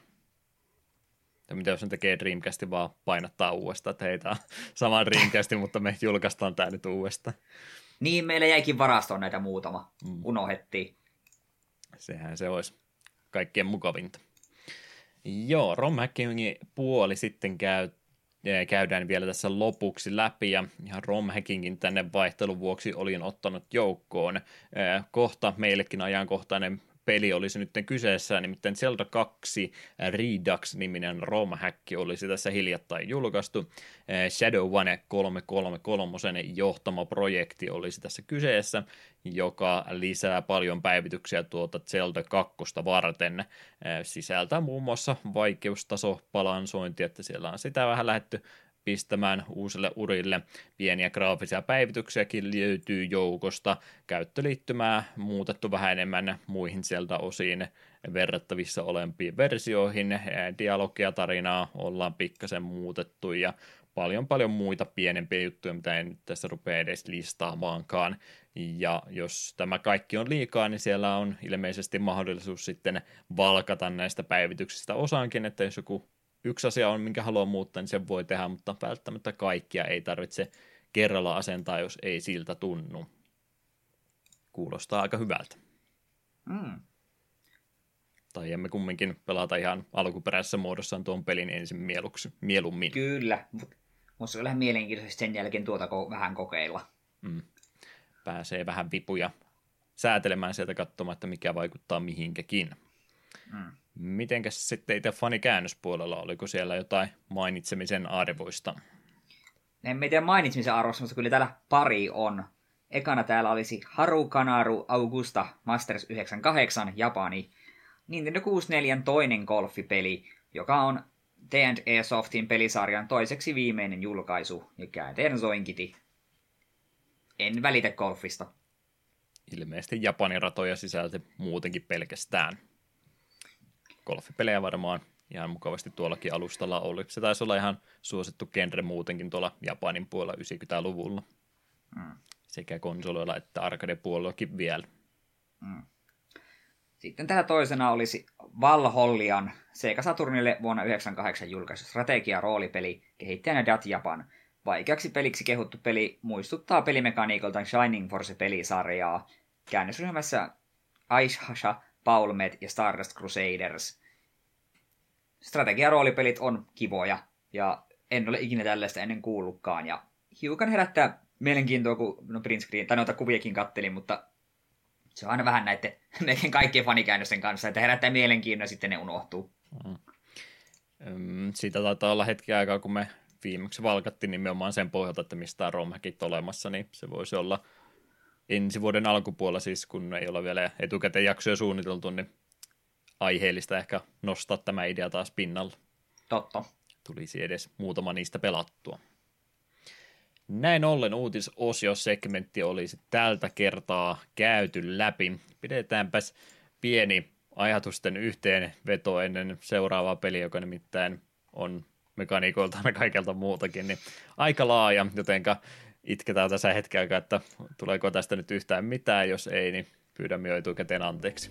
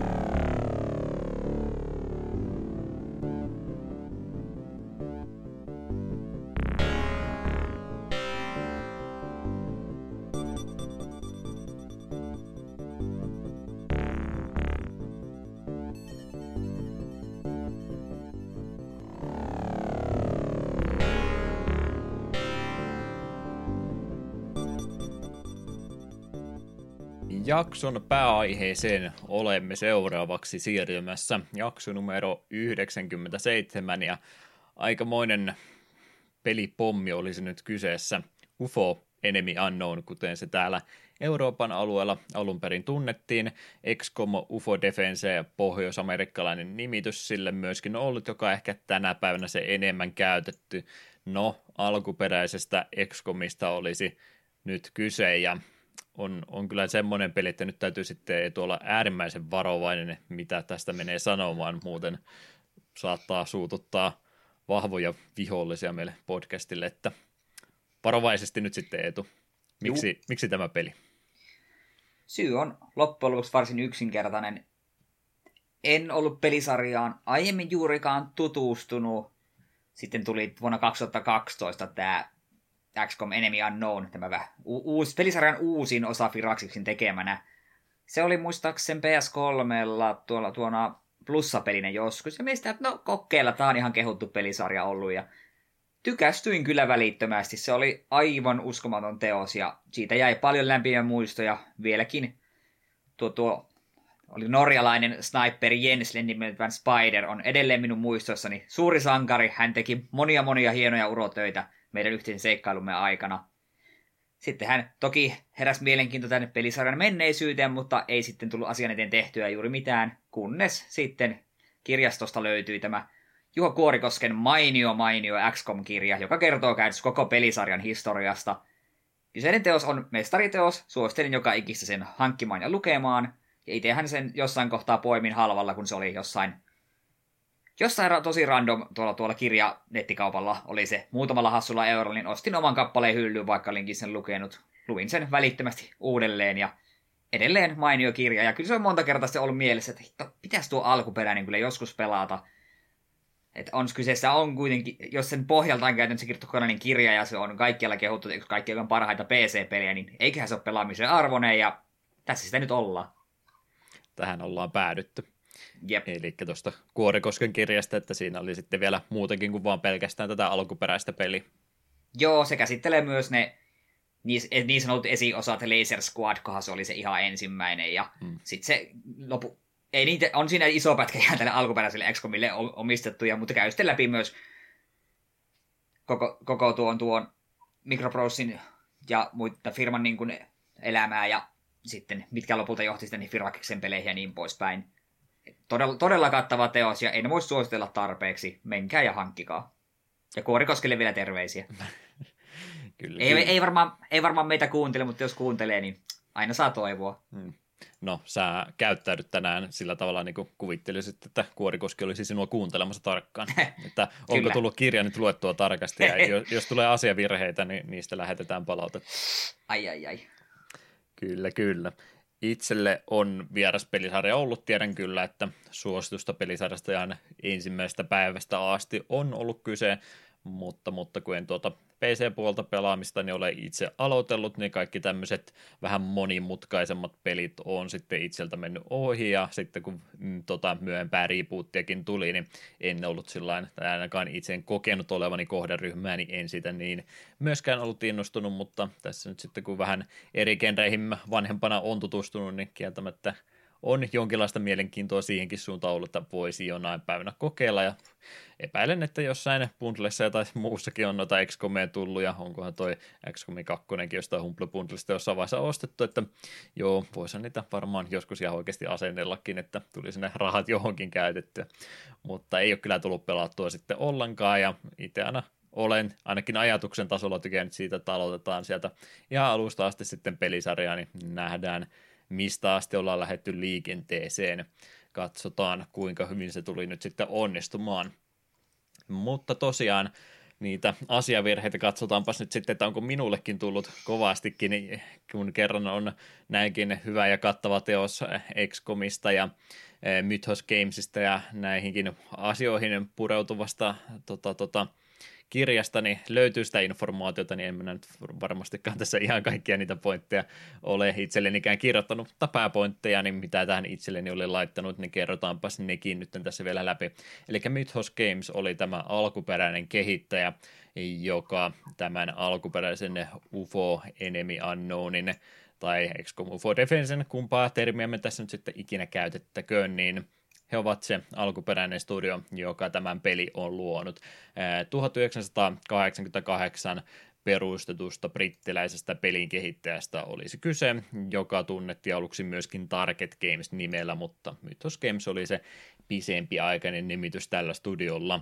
Perustajina veljekset Julian sekä Nick Gollop, jotka olivat toki myös muitakin pelejä ennen tämän studion perustamista kehitelleet, mutta osa niistä on tainnut jo ihan historian siivillekin kadota, että jonkinlainen eh, uusi ja isompi alku on ollut sitten tämä heidän oma studionsa perustaminen. Strategiapeleihin he erikoistuivat ja ensimmäisiä julkaisuja, mitä sieltä löytyy, ja studion perustamisvuonnakin julkaistiin tämmöinen Rebel Stars 2, joka ilmeisesti alkuperäinen osa ei ollut heidän tekemä, mutta jatko-osa kylläkin, sekä myöskin tuo Eetun mainitsema Laser Squad, eh, joista eh, tuo jälkimmäinen nimenomaan toimi sitten tämän tulevan XCOM UFO Defense pelipohjanakin. Muistatko eh, siitä kirjan pohjalta, että kirjoitettiin, kirjoittiko Kuori Koski Rebel Stars 2 tai Laser Squadista se enempää, jäikö yhtään mitään mieleen? Se me just, no lähinnä sen muistin, että Laser Squad toimi niin kuin hyvin paljon niin kuin XCOMin esikuvana ja pohjana. Ja kyllä Rebel, Rebel Starikin siinä kyllä mainittiin, en tarkalleen muista minkälainen peli oli kyseessä simppelimpää grafiikkaa kumminkin kyseessä teemaltaan ilmeisesti aika samankaltaista, mutta noin pelimekaniikoltaan niin tässä kohtaa taidettiin vielä aika paljon yksinkertaisempana asiat pitää toki pieni studio vielä tässä vaiheessa ja sitten tämä XCOM kun vasta tuli, niin siinä kohtaa todenteolla ruvettiin näihin pelimekaniikkoihin ja muihin asioihin panostamaan huomattavasti enemmän. Mutta se tosiaan, mitenkään me tähän pelijulkaisun sitten päästiin, niin tämä Mythos Games esitteli Laser Squad 2 nimellä tehtyä pelidemoonsa vuonna 1991 mahdollisille julkaisijapartnereille, joista sitten aikansa iso julkaisija Microprose kiinnostui.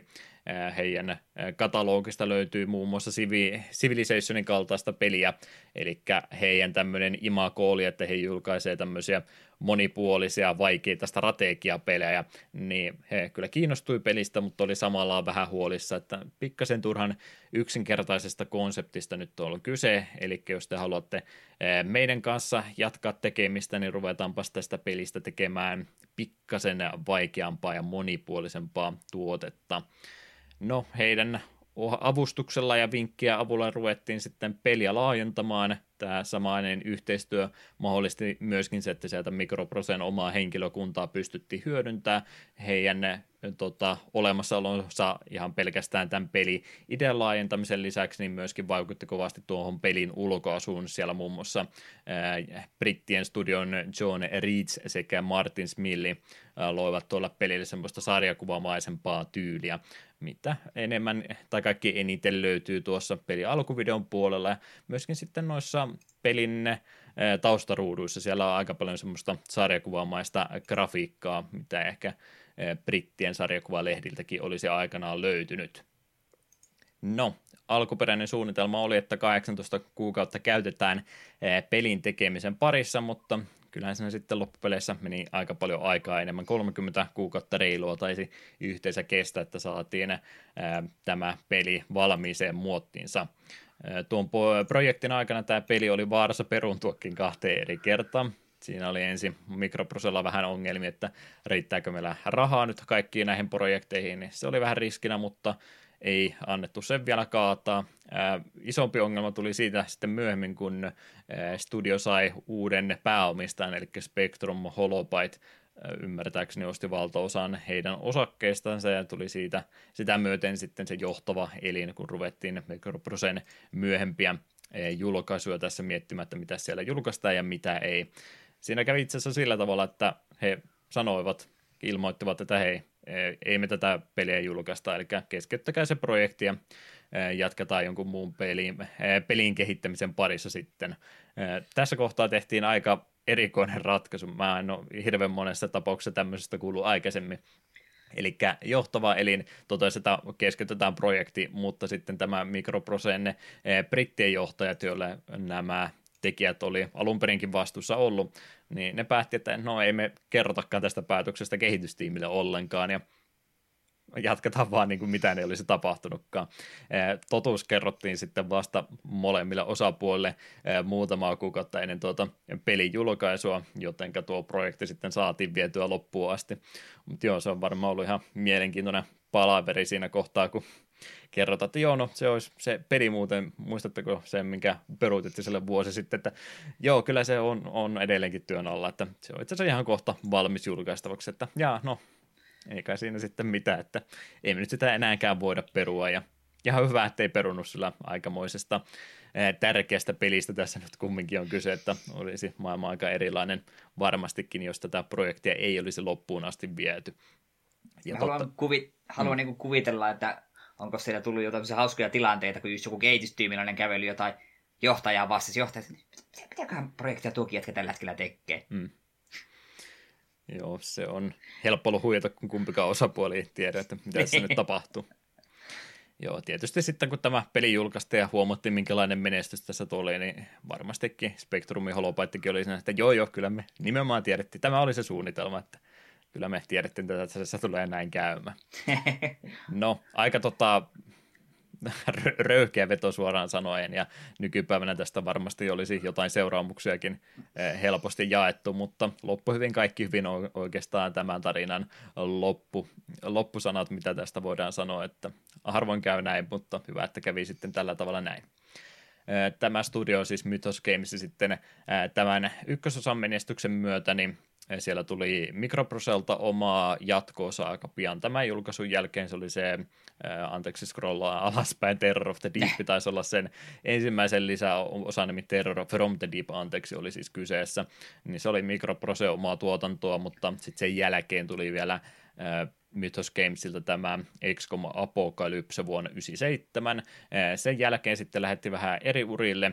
Magic Mayhem-niminen fantasiastrategiapeli julkaistiin vuonna 1998, ja sitten yritettiin vielä jonkinlaista henkistä jatko-osaa tai uudelleen luomista luoda tämä ensimmäisen XCOMin pelin pohjalta – tämmöinen The Dreamland Chronicles Freedom Reach-niminen peli oli myöskin tekeillä, mutta tuo projekti sitten keskeytettiin vuonna 2001 ja samalla siinä sitten studiokin pisti lapun luukulle, että heiltä jäi tämä ö, oman peli-ideansa uudelleen toteuttaminen niin kokonaan tekemättä.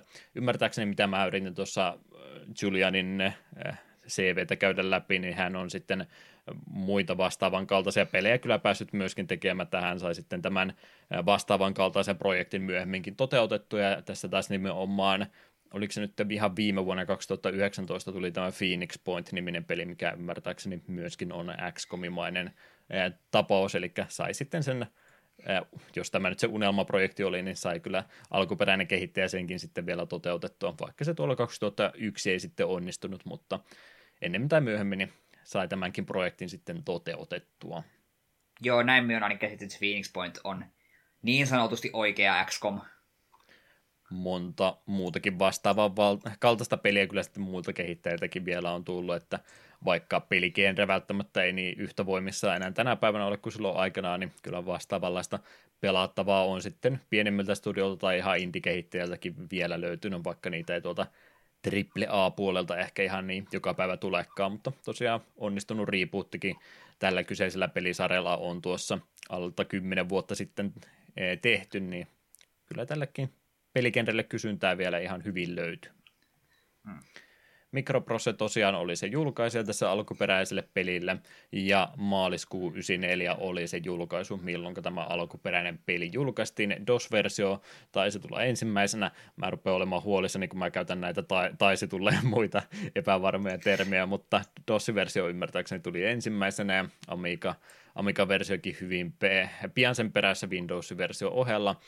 Amigan CD32 tehtiin myöskin oma versio ja yllätys yllätys Pleikkari ykkösellekin löytyy oma käännös tästä pelistänsä. Kaikki versiot taitaa näin pelimekanikkoja muiden puolesta olevan lähes identtisiä toistensa kanssa tai alustan kanssa nyt ei isompaa merkitystä ole. Äänipuolella varmaan ne isommat erot sitten näiden versioiden välillä löytyy. Mutta, mutta vaihtoehtoja kyllä löytyy ja nimenomaan, kun itsekin tuosta Pleikkari ykkösestä niin kovasti tykkään, niin olisin ihan kiinnostunut tietämään, että kuinka hyvin tuo Pleikkari 1-versio tästä ensimmäisestä XCOMista sitten toimii. Muutama juttu, mitä sitä kuulin, niin yllättävän hyvin, mutta ei se välttämättä ole se ohjaaja ihan se paras mahdollinen peliväline tai työkalu tämmöisen pelin pelaamiseen. Taitaa Pleikkari ykkösen tota, tota, tämä hiiri tuki olla olemassa tuolle pelille, että se voi vähän menemistä helpottaa. Joo, minä en halua edes kuvitella tämän pelin user interfacea niin kuin ohjaimen kanssa. Se voi olla aika, aikamoista touhua saada mitään tehtyä. Ei välttämättä ihan sitä silmällä pitäen suunniteltu ollut, mutta suosittu alusta, niin ymmärrän kyllä, että sillekin on sitten haluttu se portata. Hmm. Näin ollen vuoropohjaisesta strategiapelistähän meillä tässä nyt olisi kyse ja tarina puolta olisiko se oikea kanava, mitä myöten me lähdetään tätä isoa monimutkaista settiä purkama.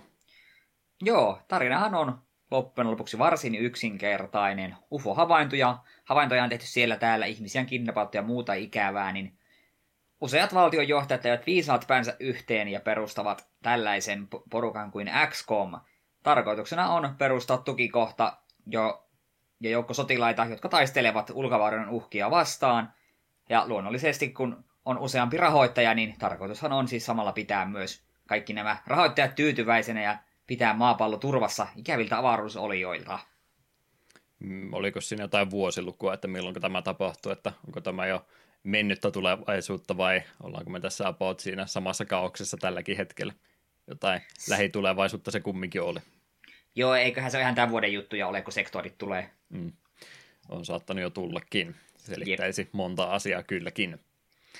Joo, se nimenomaan, että mitä tuon studion alkuperäiset pelit oli, niin niissä ei tainnut tuota tarinapuolta se enempää olla, että aika pitkälti tämäkin tarinan lisäys, mitä tähän mukaan on saatu, niin hyvin pitkälti tuota mikroprosen kannustuksen ja kehotuksen myötä, niin tämäkin on saatu, mutta en sano, että minkäänmoista tarinavetoisesta pelistä oikeastaan olisi kyse, eli nimenomaan kaikki tiedot, faktanippelit, mitä tässä matkan varrella tulee vastaan, niin ne laajentaa ja selittää sitä pelimaailmaa, mutta ei tässä mitään semmoista tarinan kaarta varsinaisesti ole että panokset vaan nousee pelin edetessä koko ajan enemmän, ja siellä lopussa sitten on kyllä ihan semmoinen viimeinenkin tehtävä selvästi, että samaan päätepisteeseen jokainen pelikerta, tai onnistunut semmoinen pelikerta, tulee aina kyllä päättymään, mutta ei tässä tosiaan mitään semmoista muuta, muuta semmoista isompaa juonta taustalla ole. Mutta tykkään kumminkin siitä huolimatta, että sitä tarinaa jonkin verran sinne on laitettu joukkoon, ja varsinkin tämä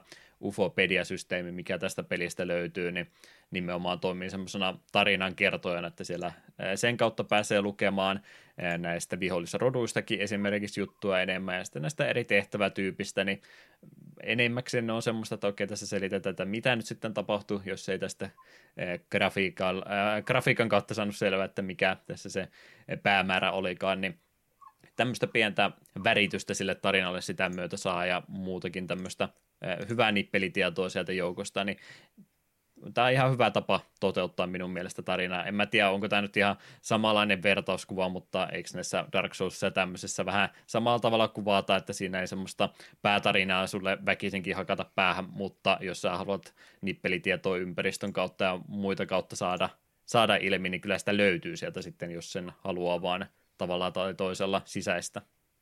Tuo on itse asiassa aika hyvä tuo vertaus Dark Soulsiin, koska hyvin samankaltainenhan tämä systeemi on. Kunhan en vaan vertaa tätä strategiapelien pelien Dark Soulsiksi, niin siinä no, kohtaa olen vielä turvassa. No toisaalta kun mietitään pelin vaikeusastetta, niin se ei olisi kauheasti väärässä. Älä, Dark, älä, Dark, Dark, Souls on lasten, Dark, lasten, Dark Souls on lasten peli verrattuna XCOMiin. Älkää lainatko tuota minun lausahdustani ikinä missään tilanteessa. Se oli ihan vain esimerkin vuoksi. En minä oikeasti ole sitä mieltä. Mennään äkkiä eteenpäin. Joo, tarinan puolta enimmäkseen tämmöisten äh, tota, tota, taustatietojen kautta sieltä valinkon kautta käydään läpi, mutta muuten niin ei, ei mitään semmoista erityistä tarinan kaarta tässä joukossa ole, ja yksi syy sille on muutenkin, että tässähän kaikki nuo pelitapahtumat on randomisti generoituja, niin se ei käytännössä olisi edes mahdollistakaan tämän peli, pelin toteutustavan takia niin sillä tehdä. Mutta ihan hyvä, ei sen tarvitse aina olla semmoinen perus tota, skifi perus, eh, perustarina-elementtejä tässä hyödyntää, että minun mielestä tämä toimii ihan tällä tavalla varsin mainiosti. Veisi jopa liikaa huomiota, jos tässä liikaa yritettäisiin jotain sankaritarinaa skifi-ympäristössä tekemään muuten. Mm, se on totta. Mutta miten tätä peliä nyt sitten muuten olisi kaikkein helpoin lähteä purkamaan, niin mä ajattelin tällä kertaa toteuttaa sen siten, että mennään oikeastaan samassa järjestyksessä asioita läpi kuin se sinulle tässä ensimmäistä kertaa peliä pelatessasi tapahtuisi. Niin hommahan lähtee siitä liikkeelle, kun ollaan tämä hieno alkuvideo katsottu, pieni tota, epilepsia varoitus, siinä vähän vilkkuvia valoakin joukossa on, että varovaisuutta sen kanssa, mutta muuten ollaan se eh, alkustartti siitä saatu katsottua pois, niin nyt päästään sitten sitä omaa XCOM-projektia aloittelemaan, ja iso karttapallo meille ensimmäisenä avautuu tuossa peliä startatessa edellemme, ja ykköstehtävänä olisi sitten päättää, että mihinkä se meidän ensimmäinen tukikohta rakennetaan. Onko Eetu tämän tukikohdan sijainnilla isompaa merkitystä? No periaatteessa pelin alkupuolella ei, koska sulla on kuitenkin vasta yksi tukikohta, niin sulle jää väkisin tietty alue vähän niin kuin sen tukikohdan ulkopuolelle. Toki sitten jos haluaa ruveta järjestelmästi miettimään, että hei, minä haluan tehdä myöhemmin tukikohdan tuonne ja tuonne, niin sitä kannattaa olla silleen mahdollisimman sille järkevästi sijoiteltu, että niiden välinen matka on järkevä. Eli jos se isket sun kaikki kolme tukikohtaa, isket, vier, isket vieri viereen, niin sieltä kauhean hyvin puolesta koko maaplaneettaa. Mm itse heitin noin Saksan tienoille ekan tukikohdan. Ajattelin, että se on mukavan lähellä, se on Euroopassa, mutta ei nyt kuitenkaan Suomeen pistetä hyökkäysvaaraan. Niin... Et laittanut heti tota, tota, omalle paikkakunnalle ensimmäistä tukikohta. Oli sitten niin, se... luonut uusia työpaikkoja paikkakunnalle. Niin, tos... niin totta Savonlinna Olavinlinna alle, se on aika hyvä. Siellä on hyvät tornit, mihinkä voi ohjuksiakin piilottaa. Jep. Kyllä, kyllä. Joo, no on ja ei ole merkitystä. Toki tässä kahdeksan on se maksimimäärä, kuinka paljon sä pääset niitä tukikohtia rakentamaan. Joo, sä pelin loppuvaiheella pystyt aika hyvin kattamaan eh, kaikki isoimmat nuo mantereet tässä näin helpostikin.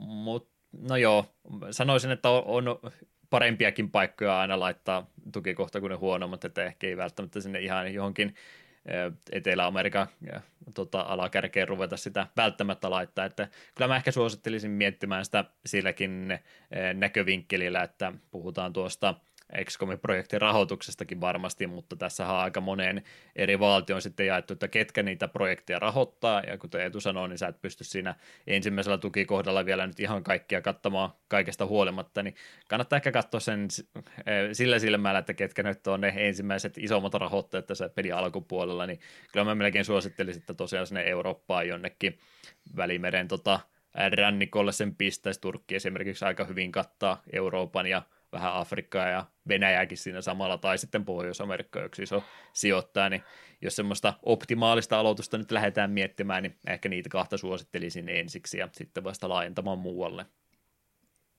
Että se on aika tärkeää tuossa peli alkupuolella lähinnä tuon varallisuuden kannalta, niin tässä on tosiaan eri valtiota rahoittamassa ja sen mukaan kuinka hyvin sä onnistut tässä UFOjen torjunnassa, niin sen myötä saat sitä lisääkin rahaa, niin valitettavasti asiat on näin, että Pohjois-Amerikka vähän tuota Afrikkaa paremmin rahoittaa tätä projektia, niin sen takia en yleensä ne Afrikkaan sitä ensimmäistä tukikohtaa myöskään heitä. Mm, totta. Mutta myöhemmin sinnekin suuntaan sitten kannattaa kyllä ehdottomasti laajentaa.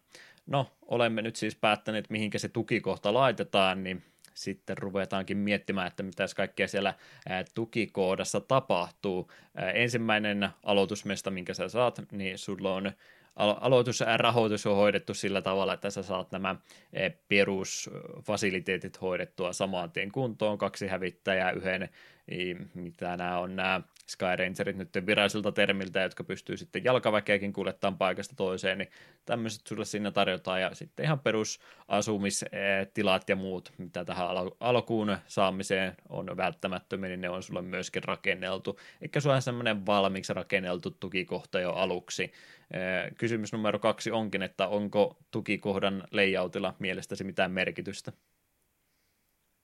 En usko, että sillä mitään suurempaa on. Toki kannattaa ne isot huoneet eli hängerit suunnitella sellaisiin paikkoihin, että ne täyttää sen alueen nätisti, eikä jää sellaisia typeriä koloja, että oho, tuohon ei nyt kyllä saakaan rakennettua mitään.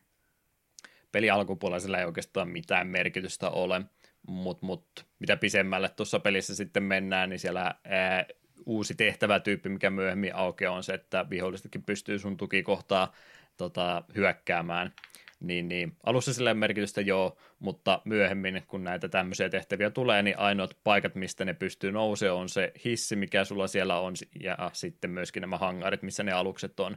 Niin no, sillä näppärästi tehnyt tuon ensimmäisen tukikohdan, että se on oikeastaan huonoin mahdollinen layout, mitä sille voi, sitä silmällä pitää tehdä, koska ne on sellainen kaikki niin maksimi etäisyllä toisiltansa, eli jos sitä joudut sitten myöhemmin puolustamaan, niin ne tulee vähän joka suunnalta yhtä aikaa, mikä on aika vaikea puolustaa. Mutta joo, se, me, mitä me ehdittiin Eetun kanssa pelaamaan, niin siinä tapauksessa ei, mutta jos ajat loppuasti peliä mennä, niin tuo ensimmäinen tukikohta on vähän hölmösti suunniteltu. Että voisi asiat olla paremminkin, mutta niitä voi sitten myöhemmin kyllä siirrellä niitä fasiliteetteja sinne ympärillensäkin, ettei se nyt mikään maailmanloppu ole. Vähän hölmösti vaan suunniteltu. Luulisin, että pelintekijät olisi tämä paremminkin ymmärtäneet se voi hyvin kyllä, että se on tietoinen semmoinen valinta, että ha ha ha, kan. Eli että jos joku pelaaja erehtyy, että minä otan malli tästä alkuperäisestä, että tämähän on hyvä systeemi, niin sitten oma koira purasee aika kovasti takaisin. Pientä jekkua kehittäjiltä. Jep, en yhtään epäili sitä. Kyllä, kyllä. Tosiaan tukikohtaa lähdetään siinä laajentamaan ja rakentelemaan. Aika rajatusti siinä tilaa on, että ihan mahdottomasti sinne ei kaikkia pysty tekemään, mutta laajentumismahdollisuutta heti jo ensimmäisessäkin tukikohdassa on.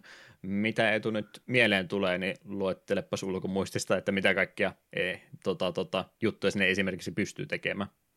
Öö, no siis, hangerit ja nuo jo mainittu, ja hissi. Totta kai sitten siellä on nämä perus, perusukkojen niin kuin living quartersit, sitten on näitä tutkimushuoneita, mistä tehdään tutkimusta, sitten production roomia, missile ja Alien Containment-huone oli kanssa. Mitäköhän muuta vielä? Raidari oli kanssa erikseen ja mm, varmaan useampi unohtui, mutta nuo nyt äkkiä tuli mieleen. Hmm. Mikä niiden eni, enimpiä noista funktio lähinnä on, niin voi varmaan niitäkin tästä samalla selitellä. Joo, no researchissa te, totta kai tehdään tutkimusta, siellä pääsee tutkimaan alien teknologiaa ja muuta vastaavaa tutkimaan alieneiden ruumiita. Sitten living quartersissa pitää olla, että siellä on tilaa sekä miehistölle että tutkijoille. Production roomeissa valmistetaan eri asioita, joita on niin tutkittu, eli pääsee tekemään sitten omia aseita ja niin poispäin. No, Silo nyt on vaikka itsestään selvää.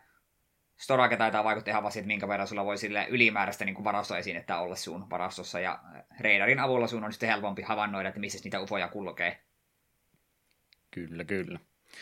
Tuossa nimenomaan nämä tutkimustyö ja tuotantotyö, niin, niin vähän enemmän pureutuakseni, niin sen takia, minkä takia me nyt näin yksityiskohtaisesti käydään näitä asioita läpi, niin tämä Geoscape, Geoscape osuus niin on yllättävän suuri osa kumminkin tätä peliä. Eli jos sä nyt ajattelet, että tätä on vaan, että sulla on joukot, jotka lähtee paikalle ja sulla on kaikki suunniteltu etikäteen, niin ei todellakaan, vaan tässä nyt nimenomaan joudut oikeastaan kaiken mahdollisen itse sitten yksityiskohtia myöten niin itse alusta asti toteuttamaan, että se lähtötilanne, mikä sulla tässä pelissä on, niin sä voit toki lähettää ne sun ensimmäiset joukot sinne perusihmisten tekemillä pistoilla, mitkä ei välttämättä noita äh, aika monta tota, tota, aika paljon kehittyneempiä rotuja vastaan taistelessa sanotaan niinpä, että he, heitä vastaan kanssa niin ne pistoolit aika nopeasti menee sitten jo aika tarpeettomiksi välineiksi, että se startti ja aloitus, mikä sulla tässä on, niin no, on se ihan hauska lähettää jengiä niissä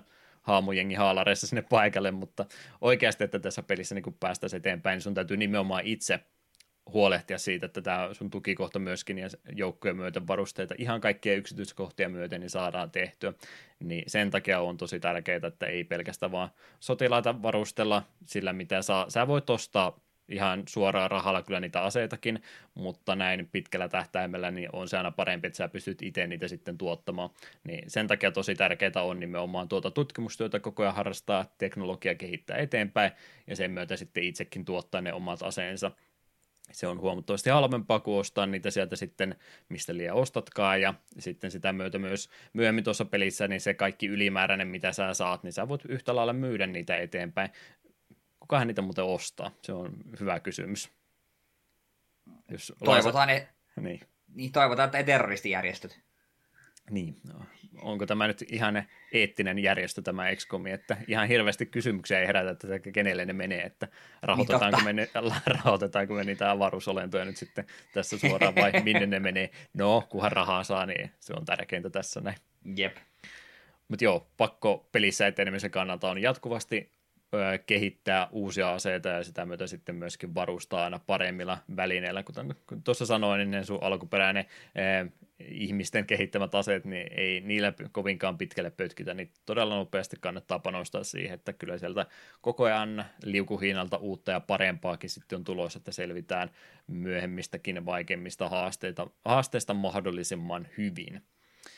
Joo, ostopuolta sieltä tosiaan löytyy myöskin. Sulla on sitä omaa starttijuttua olemassa jo entuudestaan, mutta kannattaa aika nopeasti panostaa siihen, että olet mahdollisimman hyvin varusteltu jo heti ensimmäistä tehtävääkin varten. Pieni starttiraha sulta löytyy tuossa näin ja tasaisesti sieltä rahoitteilta tulevaa kuukausipalkkaa myöskin, mutta tosiaan aika tärkeää tuon rahan kanssa manakerointi muutenkin on ja saman kautta pääsee sitten sitä myyntiäkin tosiaan harrastamaan, että joko niitä, mitä olet itse tuossa jo alussa tuottanut, tai muutenkin sitten, jos siellä on heti alkupäässä tavaraa, niin mäkin esimerkiksi, kun, no okei, okay, puhutaan myöhemmin näistä meidän pelikerroista, mutta se katastrofaalisen ensimmäisen kerran jälkeen, kun vähän otin selvä, että miten tätä ehkä kannattaa vähän paremmin pelata, niin sieltä aika paljon sitten ylimääräistä turhaa peruspistoolia ja muuta myynkin pois, että tilaakin kun on rajallisesti, kuinka paljon varustusta pystyy kerralla jemmassa olemaan, niin ylimääräisetkin kannattaa sieltä pois heittää. Toki käyttöliittymästäkin, kun kohta puhutaan, niin kaikki ylimääräinen on hyvä, kun saa sieltä pois vaan, niin on sinne ihan tarpeeksi muistettavaa muutenkin, niin mieluummin semmoiset asiat myy pois, mitä ei tietää, että ei tule ikinä sitten käyttämäänkään. Hmm. Tosiaan tuota rahaa puolta, ja sehän tässä nyt loppupeleissä pistää maailman liikkumaan eteenpäin, niin mitä mieltä näin ylipäätänsä rahan kanssa manakeroinnista ja muusta olit, että aiheutuko rajallisesta krediittimäärästä kuinka isoa ongelmaa tai ylimääräistä painetta? Öö, no, olin siihen jo varautunut, kun se Firaxisen XCOM on pelattu, mutta kyllä sinne alkuissa että ohan tässä rahaa tehdä vaikka mitä, pistetään tuommoinen huone tulemaan ja tuommoinen ja tuommoinen, osana muutamat riflet. Ja sitten kyllä kun ensimmäinen kuukausi rupesi lähenemään loppua, että silleen katsoin, että mun pitäisi vielä viikko pari selvitä tässä ennen kuin seuraava rahapotti tulee. Tämä näyttää nyt vähän kyllä huolestuttavalta, me ihan hirveästi pysty tällä hetkellä ylimääräistä tekemään. Et se on se on osa tätä peliä ja äärimmäisen tärkeä osa tätä peliä, koska jos se voisit ihan vaan, jos olisi semmoinen jatkuva rahavirta, mikä tulisi tasaisesti eikä vaan kuukauden välein, tai sitä rahaa olisi liikaa, niin siitä menisi semmoinen managerointi paljon pienemmälle. Se on tässä, pitää oikeasti miettiä jokainen osto hyvin hyvin tarkkaa, etenkin niin kuin isommat, että tarvit, tarvitsenko minä juuri nyt tähän beissiin tätä, tätä huonetta, on, onko se sen rahan arvoinen. Joo, ja sekin nimenomaan, että ei se, että sä oot kertaalleen ostanut vaan nimenomaan kaikkia asioiden ylläpitokin, niin sekin edelleen vie rahaa, että kyllä niillä tota, tota, insinöörilläkin se kuukausipalkka juoksee koko ajan, että menojen ja tulojen kanssa niin täytyy aika tarkkakin tuossa sitten olla. Alkupäässä peliähän se jo rajoittaa ja se on se ideakin ollut sitten, että ei, ei pystynyt ihan kaikkia mahdollista yhdellä kertaa tekemään, mutta ymmärtääkseni mitä pisemmälle tuo peli etenee ja ää, tietää, mitä asioita priorisoida toisen sijasta, niin ei se raha ilmeisesti enää siellä loppupäässä ole mikään semmoinen rajoittava tekijä, mutta alkupäässä peliä niin täytyy vähän miettiä sitten, että mikä tässä se fiksumpi tapa sitä rahaa on käyttää. Esimerkkinä minun toinen pelailukerta tämän pelin kanssa, niin ei ole kovinkaan kannattavaa kolmea tukikohtaa heti aluksi rakentaa, että raha loppuu yllättävän nopeasti kesken, että suosittelen sillä ekalla tukikohdalla ensin ihan rauhassa aloittelemaan ja sitten vasta varovaisesti laajentaa, että, että sitten kun on semmoinen tilanne, että tuntuu, että nyt rahamäärä kasvaa tasaista tahtia, niin sitten vasta rupeaa sitä toista tukikohtaa harkitsemaan ja pitää sitäkin vaikka jonkinlaisena varastona ensin lähinnä, että ei sinnekään tarvitse ihan kaikkia heti kerralla pistää, mutta rauhassa kun laajentaa, niin kyllä tästäkin sitten selvitään.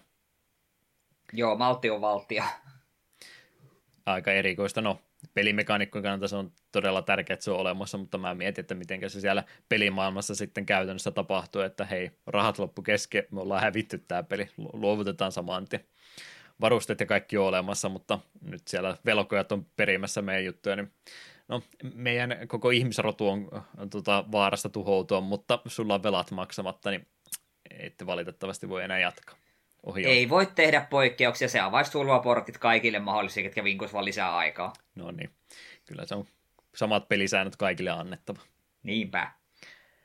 Jeps, jeps, näin toimii elämä tuolla meidän tukikohdissamme. Kahdeksan kappaletta tosiaan oli se maksimimäärä, mitä näitä pääsee rakentamaan, että tärkeää huomioida jatkuvasti päivittää pitää tutkimustyötuotannot siellä pyörimässä ja varusteiden kanssa sitten myöskin tarkka olla, että kaikki aseet, jotain laaseri äh, tota, kiväärejä kanssa, mitkä oli mun suosikkiaseita koko pelissä, niin lukuun ottamatta niin kaikki vie panoksia ja muitakin, niin niidenkin kanssa sitten aina tehtävien välissä niin täytyy käydä pikkasen äh, sitten täyttämässä varastoja, että kaikki tämmöiset yksityiskohdetkin täytyy ottaa huomioon, niin aina tasaisesti täällä tukikohdassa joutuu sitten myös aikaa viettämään.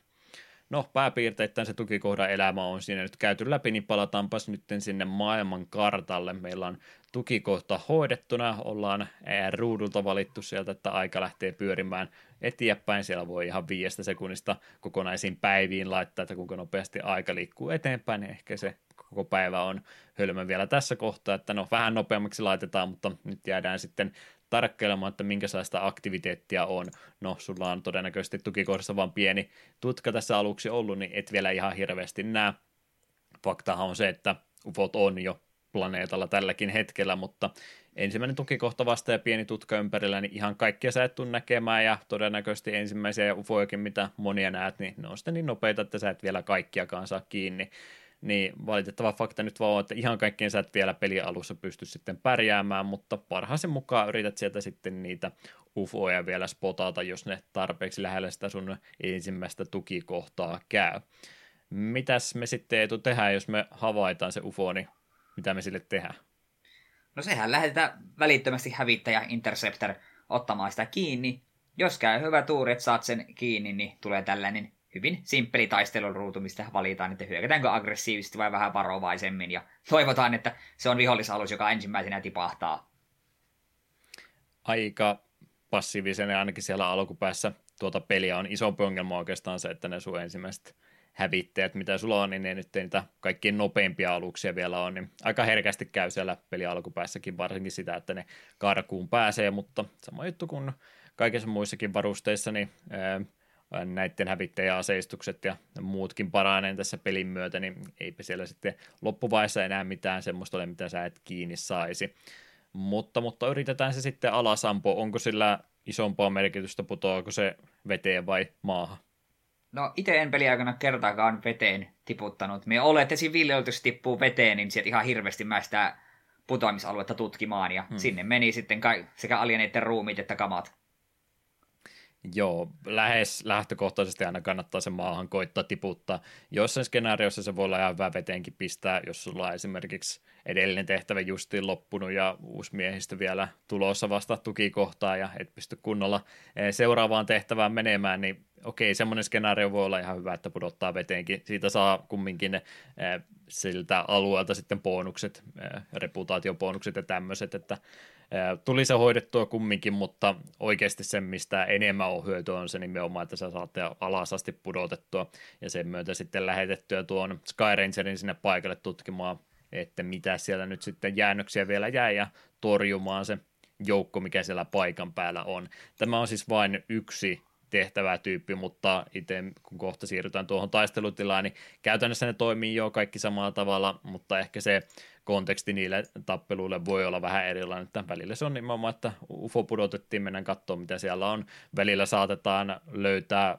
muutenkin omaahan laskeutunut UFO-paikaltaan, niin sekin on käytännössä oma tehtävätyyppinsä.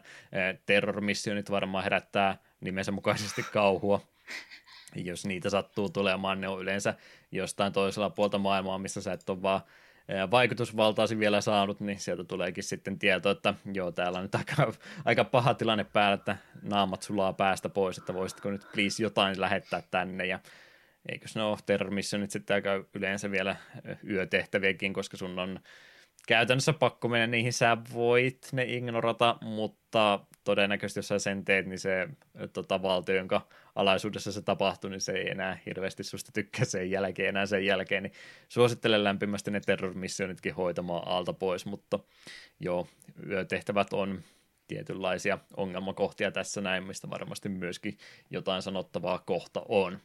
Joo, voisi sen vielä Nopsan terrormissionista mainita tässä vaiheessa, että niissä on siviilejä ja mitä enemmän siviilejä kuolee, niin sen huonompi ranking sille tehtävässä tulee, joten niissä pitäisi olla aika aggressiivinen, mutta samaan aikaan, kun sä oot aggressiivinen, niin syö joudut hyvin äkäisesti ristituleen, niin en nauttinut, en yhtään. Niissä tehtävissä kyllä etuvihollisella on aika reilustikin. Joo, ollaan lähetetty aluksia pudottamaan vihollislentokoneita tai mitä nyt ufoja ikinä onkaan, niin tämmöistä kaikkea sinä tehdään. Ja muutenkin sitten varsinkin tässä alussa, kun ei vielä meidän omilla nolla tutkilla ihan kaikkia pystytä poimimaan, niin siellä voi kyllä sitten lähettää näitä sun omia yksikköjä niin patrollaamaan tiettyjä alueita, että silläkin tavalla pystyy kyllä löytämään. Aluksi saa aika lyhyt se kantama, millä ne löytää, mutta se on yksi tapa vähän tehostaa tätä pelaamista, että sä voit, jos sä oot nähnyt, että tohon suuntaan on nyt lentänyt useampikin UFO, niin sä voit käydä siellä sitten ihan paikan päälläkin vilkaisemassa ja yllättämässä ne viholliset sieltä sitten maasta samaan tien, niin tämäkin on yksi vaihtoehto, miten niitä tehtäviä tuolta joukosta löytyy. Yleensä sä löydät nämä itse, mutta joskus tosiaan tulee Terror Missionin kaltaista juttua, missä sitten tulee ihan ilmoitus, että hei täällä nyt on aika paha panikki päällä, että nyt äkkiä tänne sitten joukkoja tai muuten ei hyvä heilu. Mutta, mutta alukset on lähetetty ja ollaan nyt sitten päästy paikan päälle, niin olisi aika siirtyä varmaan puhumaan tästä no en mä tiedä, onko se, on se pääpuoli joo, mutta managerointipuoli ollaan niin kovasti aikaa käytetty, niin haluan painottaa, että ei ole pelkästään sitä toimintapuolta, vaan erittäin tärkeä rooli tämä kaikki on, mitä tällä Kioscapein puolella vielä tapahtuu. Niin, niin sen takia ollaan siitä puhuttu kovasti, mutta vaihdanpas nyt pikkuhiljaa tänne taistelupuolen suunnalle. Ollaan nyt ensimmäinen alus vaikkapa pudotettu alas ja olisi aika Skyrangerin lähettää lastattuna täyteen sotilaita, jotka on päästä varpaisin varmastikin varustettu ja niillä ne tosiaan haamujengi haalarit on, miksi mä ainakin niitä aluksi kutsun, kun ei ole vielä parempaakaan kehitetty heille, niin sovitaan, että tämä on nyt vaikka se ensimmäinen tehtävä, mistä me tässä kohtaa puhutaan, saadaan Joo. jonkinlaista kontekstia tässä näin. Joo, ja tässä kohtaa haluan sanoa pienen faktajutun, jonka muistan Kuorikosken kirjasta. Tässä on semmoinen hauska juttu, että kun tämä Geospace ja taistelupuoli, näähän on täysin erilaisia, niissä on aivan eri käyttöliittymä, niin se oli aikansa koneille MS-DOSilla niin liian raskas. Se ei pystynyt pyörittämään näitä molempia samasta softasta, eli se pelasit Geospacea, tuli taistelu, tallensit peliin, sammutit softan, käynnistit taistelusoftan, suoritit taistelun, tallensit, sammutit taistelusoftan, käynnistit taas geospetsisoftan. Mm. Näin olen itsekin sen ymmärtänyt, mutta hyvä kuulla, että tänä päivänä se onneksi onnistuu vähän helpommin, ettei tarvitse itse olla manuaalisesti näitä vaihtelemassa olla. Olisi ollut ihan hauska lisää tuossa Steam-versiossa, kun sillä olisi ollut ne softat erikseen Steam-valikossa. No niin, nyt sammutetaan ja käynnistinäpäs tuo tuolta. Ja ai, nyt meni pieleen, downloadataan peli tuolta. Ja ty- tyylikästä. Aseta korppu ka- kaksi koneeseen. Niin. Jatkamme eteenpäin. Kyllä, kyllä. Ää, tosiaan ollaan nyt lähetetty Sky Rangeri sitten kohti meidän ensimmäistä tehtäväämme ja ollaan melkein valmiita lähtemään liikenteeseen, mutta yksi tärkeä asia siinä on vielä sitä ennen, mitä meidän täytyy ensin vielä suunnitella ennen kuin lähetetään joukot aluksesta ulos. Siitä kannattaa varmistaa, että kaikilla soltuilla on aseet kädessä ja pano- panoksia vähän vyöllä ja sitten, että siellähän myös Sky Rangerin itsensä voi myös varastoida tietyn määrän aseita ja panoksia, niin niistä voi sitten vielä napata mukaan jotakin kivaa. Erityisesti tässä kohtaa myös jo sanon, että pitäkää huolta, että etenkin jos riflejä käytetään, niin teillä on lippaita mukana. Ne kuluu yllättävän nopeasti loppuun. Eikö niissä olekaan loppumattomat panokset, mitä tämä tämmöinen on? ei ole, ei. Hmm. Joo, se, on, niin... se on ikävä fiilis, kun mä tehtävä ja huomaat, että mulla ei ole mun beississä yhtä ainutta lipassa tällä hetkellä jäljellä. Ja mun tyypeillä alkaa olla panokset lopussa. Ja sitten vaan ostamaan lisää panoksia ja toivomaan, että lähetys saapuu ennen seuraavaa ufoa. Joo, meillä on tosiaan miehistö siellä aluksessa nyt ja joudutaan vielä sitten ta- tasan tarkkaan miettimään, että minkälainen varustus sitten kenellekin annetaan, niin tässä pääsee nyt sitten oikeastaan, no nyt on vanhasta pelistä kyse, niin semmoista omaa persoonansa näillä hahmoilla. On toki jo nimeämistavat ja muut, mutta no, eri tota, kasvomodeleita ja muitakin aika vähän, että semmoista perusjalkaväkeä on, niin tämän pääsee nyt kumminkin sitten näitä ää, massaa vähän muuttamaan erilaisesti, että mi, ää, kuka lähtee minkäkinlaista roolia ottamaan. Me puhutaan näistä ää, sotilasta kyllä enemmän tuossa vielä myöhemminkin, mutta tässä kohtaa on hyvä pitää mielessä, että ehkä vähän niitä erilaisia loadoutteja, eli varustuksiakin miettiä, että no joo, no pelkillä kivääreilläkin kaikille samat kiväärit käteen, niin silläkin jo pääsee aika pitkälle, mutta eri arsenaalia löytyy niin paljon, että kannattaa vähän miettiä, että olisiko fiksua muutamat singot ottaa ehkä parille mukaan ja vähän granaattia toiselle ja savugranaattia toiselle ja tämmöistä, että kannattaa miettiä, että pystyisikö tämän kentän tehtävän paremmin läpäisemään, jos kaikilla ei ole sitä ihan identtistä varustusta, että tämän myötä nyt päästään sitten miettimään, että miten näitä lähdetään kaikkia kustomoimaan. Tämä voi olla ehkä hyvä segmentti nyt muutenkin puhua, että pieni tauko näistä mekaniikkojen selittämisestä, niin, niin onhan tässä jo aika paljon ollut, että me ollaan tähänkin pisteeseen asti päästy, niin mitä veikkaat nyt? Meillä ehkä kynnystä vanhemmille peleille enemmän on ollut jo muutenkin, ja varmasti se on tässä viimeisen neljän vuoden aikana kehittynyt lisääkin, kun ollaan näitä vanhoja pelejä pelattu, niin onhan tässä nyt jo aika kovasti muistettavaa ja itse aseteltavaa ollut joukossa, niin mitä veikkaat tänä päivänä moderni pelaaja lähtee ekaa kertaa kokeilemaan, niin missä fiiliksissä tässä kohtaa nyt on, kun tämäkin nyt vielä pitää, että miksei ne voi vaan joku automaattinen setti kaikilla olla, ja päästäkää mut jo pelaamaan. Se voi olla, että jos ei vanhempia pelejä paljon pelaa, niin saattaa tuntua suorastaan niin kuin ylitse pursoavalta kaikki nämä asiat. Ja vaikka itse on sitä Firaksiksen XCOMia hakkaa, hakannutkin, niin silti muista tuntuu, kun peli aloitti, että huh huh, tässä on aika paljon tavaraa nyt, että suurin osa on tuttu ja tiedä, miten homma toimii, mutta vähän mennessä mennä pääpyörälle kaikesta, niin se, se voi olla, että tämä on täysin ummikolle, niin tämä voi tänä nykyvuonna olla suorastaan liikaa. Mm. Että jos kuvittelet, että viidessä minuutissa pääset tota, avaruusolentoja räiskimään, niin olet äärimmäisen väärässä, että no itsekään ei tämmöisen nyt niin mahdottomasti pelaa, niin myönnyttekö, että tässä kohtaa, kun minä että no vieläkö mun pitää tämmöistä tehdä, niin ekaa kertaa sitten vaan, että joo joo, men, mennään, mennään, teille näyttää olevan jotain päällä, niin tämä on ihan jees. Mutta, mutta kannattaa tässäkin kohtaa vielä tarkkaan miettiä, että mitä kaikkea kenellekin rupeaa laittamaan, niin tekee elämänsä itselle huomattavasti helpommaksi. Hmm. Sen voisi nopeasti mainita unohdettiin Geospacin puolella, että siellä kun pystyy, pääsit just ostamaan näitä uusia solttuja ja niin poispäin, niin nehän ei sillä sekunnilla tule sinulle, vaan ne saapuu sitten lähetyksenä jossain vaiheessa, että hmm. kannattaa siellä suunnitella vähän etukäteen, että mulla on vielä panokset, jotka alkaa kohta loppua, pistänpä tilauksen menemään. Ja ne täytyy sinne Sky Rangerin myöskin lisätä, että ne sinne automaattisesti Jep. mene. Jep, se, on... se täytyy etukäteen myöskin määrätä. Jep, ja se on ikävä tunne, kun eka kertaa iskee se ruutu tuo, tai tekstiruudulle, että sulla ei ole tarpeeksi tavaraa kaikkien uudelleen varustamisesta. Sille ei paskaa. Ylläpito vaatii tämä sinun perheesi siis kovastikin. Kyllä.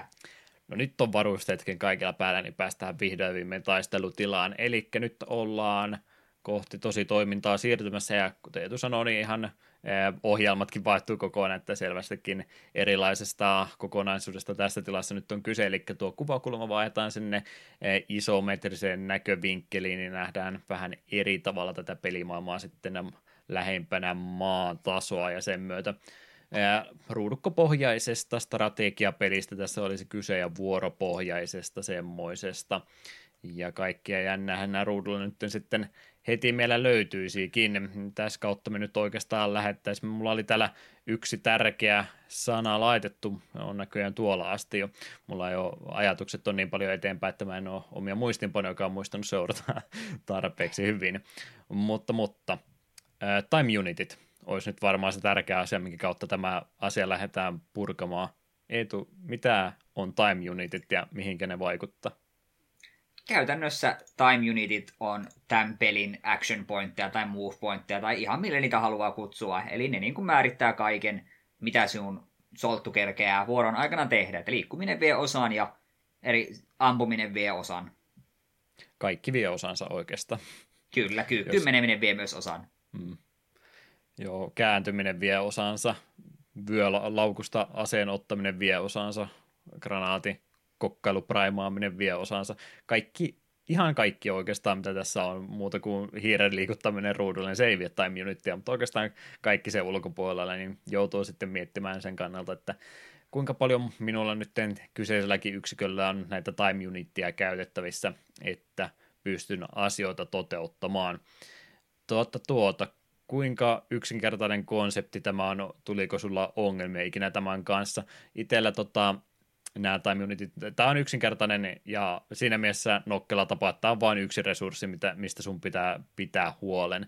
Mulla oikeastaan se iso ongelma time unitin kanssa oli tuossa pelin alkuun päästä ja oikeastaan vieläkin on edelleen pieniä tota, laskutoimitusvirheitä ehkä omassa päässäni, että se on yksinkertainen tapa selittää nämä asiat, mutta, mutta vähän semmoista eh, koko vuoron suunnittelua yhteen kertaan, niin se taitaa olla semmoinen asia, mikä vaatii semmoista pientä veteraanistatusta tämän pelin kanssa. Että joo, se on erittäin yksinkertaista vielä, että minä pystyn liikkumaan tuon verran, niin se on vielä ihan hyvä.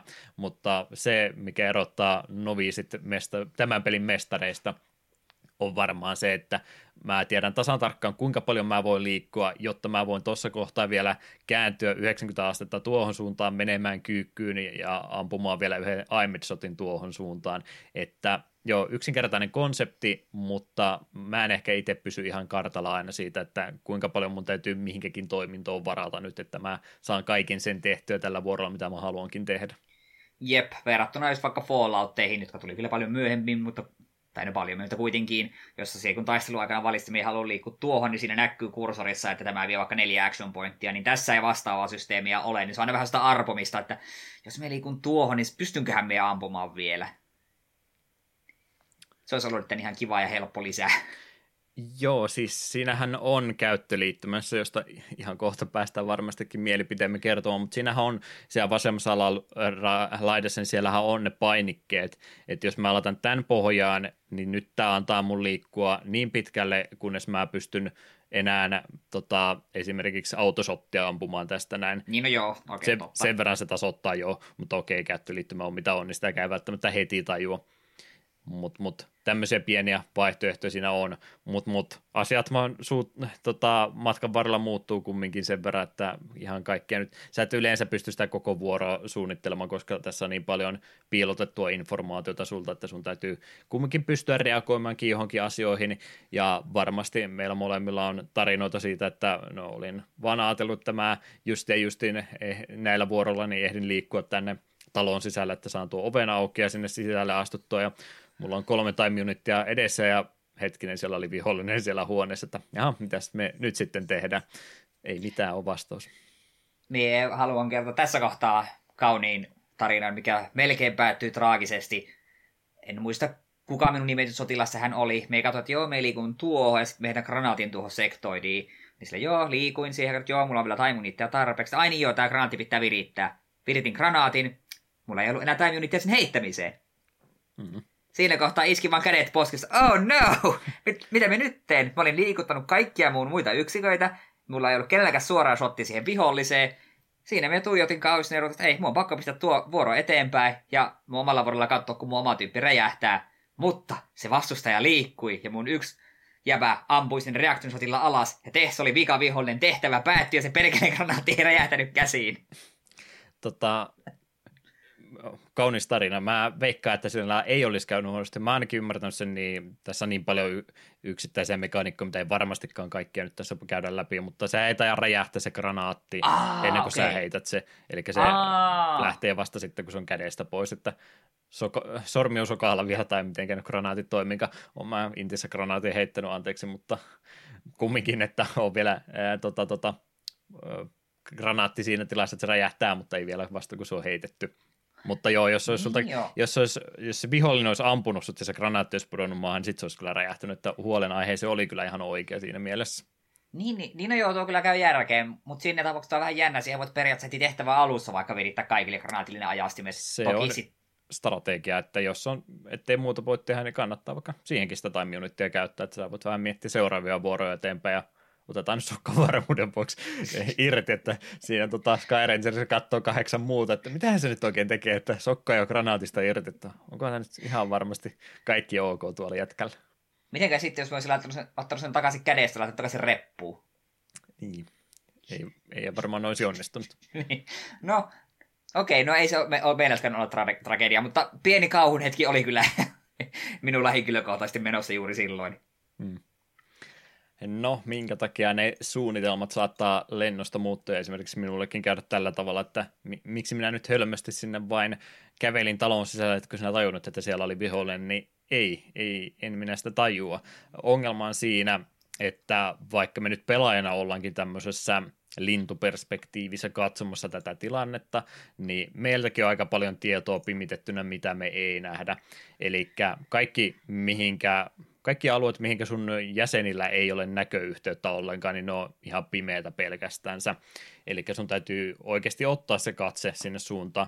Välillä voi olla silläkin tavalla, että sä olet tota, olet käynyt jo jossain paikassa, eli sä kartalla näet edelleenkin sen että sä muistat, että minkälainen rakennus siellä esimerkiksi oli, mutta jos sulla ei kukaan aktiivisesti katso sinne suuntaan, niin siinä saattaa käydä sillä, että sinne on edellisellä vihollisen vuorolla siirtynyt joku, eli sulla täytyy jatkuvasti olla näköyhteys sinne kohteeseen, että sä tiedät ajan tasalla olevaa tietoa, että mitä siellä tällä hetkellä tapahtuu, ja sen myötä tässä nyt se isoin vaaran elementti oikeastaan onkin, Eli, eli vihollisella samat säännöt pätee kuin itselläkin, että heidänkin täytyy sitten nähdä sinne suunnalle.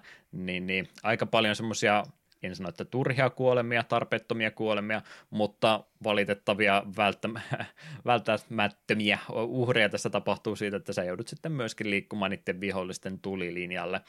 Ja tässä kohtaa on samalla varmaan se fiksu asia selittää, että no mitä sillä on väliä, tämä on vuoropohjainen peli, niin eihän ne ammu se ollenkaan. Saattaa olla, että ne ampuu. Eli time unitti vaikuttaa myöskin siihen, että sitä voi käyttää vastustajan vuorolla. Ei manuaalisesti, mutta automaattisesti se tapahtuu. Eli itselläsikin tämä toimii sillä tavalla, että jos sä oot jättänyt time unitteja vapaaksi, että sä pystyt vaikkapa aimet-shotti ampumaan tai mikä nyt eri shotti-laji sulla siellä onkaan, ei siis niitä juotavia shotteja, vaan näitä ammuttavia tulimoodeja, niin mitä olet jättänyt vapaaksi, niin sä pystyt niitä myöskin peli te ne sun puolesta, mutta niitä voi siis tuhlata time unittia vastustajankin vuorolla. Niin, niin, tässä se vaarallisuus nyt sitten on, koska samat säännöt toimii myös vastustajallakin, eli jos ne on jäänyt katsomaan jotain käytävää eteenpäin ja heillä on vapaita time unittivuoroja vielä tai energiaa käytettävinä, niin ne voi sitten refleksina ampuakin sua tuossa saman tien. Eli vaara-elementti tuossa kyllä on jatkuvasti edellä, esillä sitten, että paljon on semmoista, mitä sä et tiedä, ja se yksikin askel, kun sä liikut sinne käytävän nurkan e, ohitse, niin siinä saattaa käydä niin, että sitä pimeydestä rupeaa sitten jo luotia lentämäänkin, että aika semmoista järjestelmäistä pelaamista tuo vaati, jos haluat yllätyksiltä välttyä, ja toisena vaikka kuinka hyvin sä su- suunnittelisit, niin kun sä et vaan kaikkia tiedä, niin välillä tulee tehtyä niitä vääriäkin liikkeitä sitten. Jep, ja välillä sitten on oikeasti just tilanne, että et vaan voi, voi selvitä naarmuitta. Se oli tämä kyseinen terror-tehtävä, tai me yritin joku 5-6 kertaa sama sessio aikana, joka kerta epäonnistui, niin yhdellä yrittämällä nousin Skyrangelle ek- ekalla soltulla, välittömästi tuli kaksi reaction shottia eri suunnista ja mun tyyppi kuoli siihen. Lyhkäinen tarina. Joo, se kertoo aika nopeasti. Okei, tämä ei välttämättä onnistu tämä yritys. Joo. Homman nimi on, että valitettavasti niitä kuolemia tässä tulee tapahtumaan, että Mm, kummaamalla ehkä pystyy täydellisesti näistäkin tehtävistä selviämään, mutta kyllä mä melkein suosittelisin, että älä kiinny liikaa sun joukkoihin, että asioita tulee tapahtumaan, mitkä ei välttämättä yleensä ole kovinkaan sinun omissa käsissäsi, että ikäviä asioita vaan valitettavasti välillä tapahtuu ja se on hyväksyttävää. Hmm. Minä vasta viimeisellä pelisessiolla niin huomasin, että hetkinen, täällähän pääsee menuun taistelun aikana, täällä olisi voinut kummata taistelunkin aikana. Olen iloinen, että en tiennyt, taist- olisi ollut riski, että jossain kohtaa olisin sortunut, mutta olin jo niin, niin ollut sille mentaalia, että taistelun aikana ei tallenneta, niin väkisin väänsin loppuun asti sillä tavalla, kunnes ei, ei, enää, ei enää pystynyt. Ensimmäinen terrortehtävä oli mulle liikaa. Hmm. Kyllä, kyllä. Mutta tosiaan vaikka se välillä saattaa vähän epäreilulta tuntuakin, niin se on tosiaan tärkeää huomauttaa, että pelimekaniikat on sekä sinulla että vihollisella samat, että samaa pystyt myös heitä vastaankin hyödyntämään, että voit myös selustasta heidät vä- väijyttää sillä tavalla, että ei ne edes huomaa sinua ollenkaan. Että, että kannattaa monia eri reittejä kulkusuuntia tässä ja eri tota, ampumalinjoja hyödyntää mahdollisimman monella eri tavalla, että taktisia etuja tästä kyllä pystyy saamaan ja kyllä tosiaan niitä pelistä löytyy hyviä sekä huonoja ratkaisuja, sanotaanko niinpä, että strategisella ratkaisulla on tässä kovastikin sitten merkitystä. Se piti kanssa huomata, se oli jälleen Korkosen kirjassa luki, että tekoälyllä on pieni etulyöntiasema, että sillä oli joten, se jotenkin oli selitty sille, että vaikka se lähet vihollisen näkö niin kuin, kentästä pois, niin se vihollinen silti, oliko se kaksi vai kolme vuoroa, silti niin kuin muistaa sun liikkeet. Et ne, ne vähän, vähän niin kuin lukee, lukee tulevaisuudesta, haa, minäpä tiedän, mitä sinä aiot tehdä. Mm. Et niin, tieto, vastust, tekoälyllä on tällainen pieni etulyöntiasema. Että jos välillä tuntuu, että miten se voi pysty tietämään, että minä tulen täältä, niin se johtuu siitä. Se on jossain kohtaa nähnyt ja se tietää sun liikkeet parin seuraavan vuoron ajan.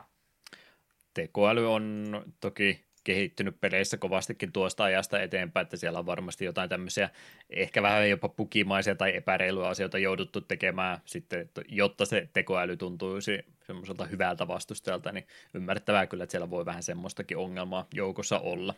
Mm, ja vihollinen tekoäly kyllä muutenkin varsin aggressiivisesti kyllä koukkaa selustaan ja tekee yllätyshyökkäyksiä ja välillä, välillä siis taas tolloilee omia ja juoksee oveen eestä monta kertaa ees takaisin. Joo, ei ole ihan täydellisestä tekoälystä kyse. Me ollaan, ymmärtääkseni kun me ostettiin toi Steam-versio, niin se taitaa olla se kaikkein viimeisin versio, mitä tuosta pelistä on julkaistu, että siinäkin on, on jotain tota tekoälyllisiä uudistuksia tainnut matkan varrella olla, mutta joo, muistan itsekin semmoisia tilanteita, mitä tuossa nytten yksi esimerkki juuri oli tuosta, että meni semmoiseen paikkaan ja sitten olikin sisätiloissa ja vihollinen siinä edessä, että no nyt sitten, mitä tässä nyt tehdäänkään, mulla oli siinä toisessa e, esimerkissä kumminkin semmoinen hyvä tilanne vielä, että mulla oli valtaosa mun time unitista käyttämättä ja muutama ää, tota, tota, askelma ainoastaan siinä minun ja vihollisen välissä, niin ehti menemään kyykyyn ja kaksi kertaa täydet autosotit ampui ja kaikki kuusi kuttia hutii tietysti, että jaha, mitäs nyt tässä sitten tehdään, mä enää kulman taaksekaan pääse tässä ollenkaan ja kun vuoroa vaihan, niin tuo kyllä tappaa, mutta niin se lähtikin sitten vaan karkuun saman tien, että no helppo tappo olisi ollut, mutta tekoäly nyt teki tämmöisen ratkaisun. Tekoäly kyllä tuntuu mun mielestä ihan hyvältä vastustajalta, mutta kyllä siellä vähän välillä tämmöisiä hölmöjäkin ratkaisuja tuntuu joukossa olevan. Mm. 94 vuoden tekoälystä kumminkin vain kyse on. No, mitäs muuta me tästä taistelusta päästään sanomaan? Mitenkäs toi ympäristö nyt sitten muuten, miten me voidaan hyödyntää? Jos emme löydä mieleistä kulkureittiä, niin voimmeko jotain ympäristölle tehdä tässä pelissä? Joo, tietyt seinät ja muut esteet, niitä kun vähän ammuskelee, niin nehän kaatuu edestä. Samasti toimii myös toisinpäin, että jos kuvittelet olisi seinän takana piilossa, niin vihollinen päättääkin ampua se seinän nurja siut siinä samalla, niin se on aina yhtä ikävä yllätys. Sanoisinko jopa, että melkein kaiken tässä pystyy tuhoamaan. Onkohan UFO-alusten seinät ainut asia, mitä sä et pysty tuhoamaan, se... mutta melkein kaiken muun sä kyllä pystyt tietäisi raivaamaan, jos sua sillä päällä vaan satut olemaan. Joo, granaattia vaikka mitä yritin avaruusalukseen heitellä ja miten tämän saa auki. Ja sitten vasta huomasin, että ai tuossa oikealla puolella on ovi. Se oli vaan, se, se ei vaan eronnut kauheasti seinästä, niin en huomannut sitä. Useamman vuoron, kun tuhlasin ammuskelemaan, mutta ties millä aseella avaruusaluksen seiniä. Tämä taitaa olla semmoinen juttu, mitä noin myöhemmätkään x ei oikeastaan ole hyödyntänyt, että siinä mielessä tämmöinen vanhempi peli ja yksinkertaisempi graafinen ulkoisu voi olla vähän helpompi hyväksyä, että no nyt mä vaan laserpistolla ammuin tuohon aitaan reijän tässä kohtaa, että mä en, ymmärtääkseni noissa myöhemmissä ei ole niin yhtä hyvin pysty enää tämmöisiä juttuja niin tekemään, no. mutta tässä pystyy oikeastaan kaiken mahdollisen raivaamaan kyllä pois, että jos sä haluat semmoisen oman yllätysflankin sieltä oikealta ottaa kerrostalo alakerran läpi, jos sillä haluat tehdä.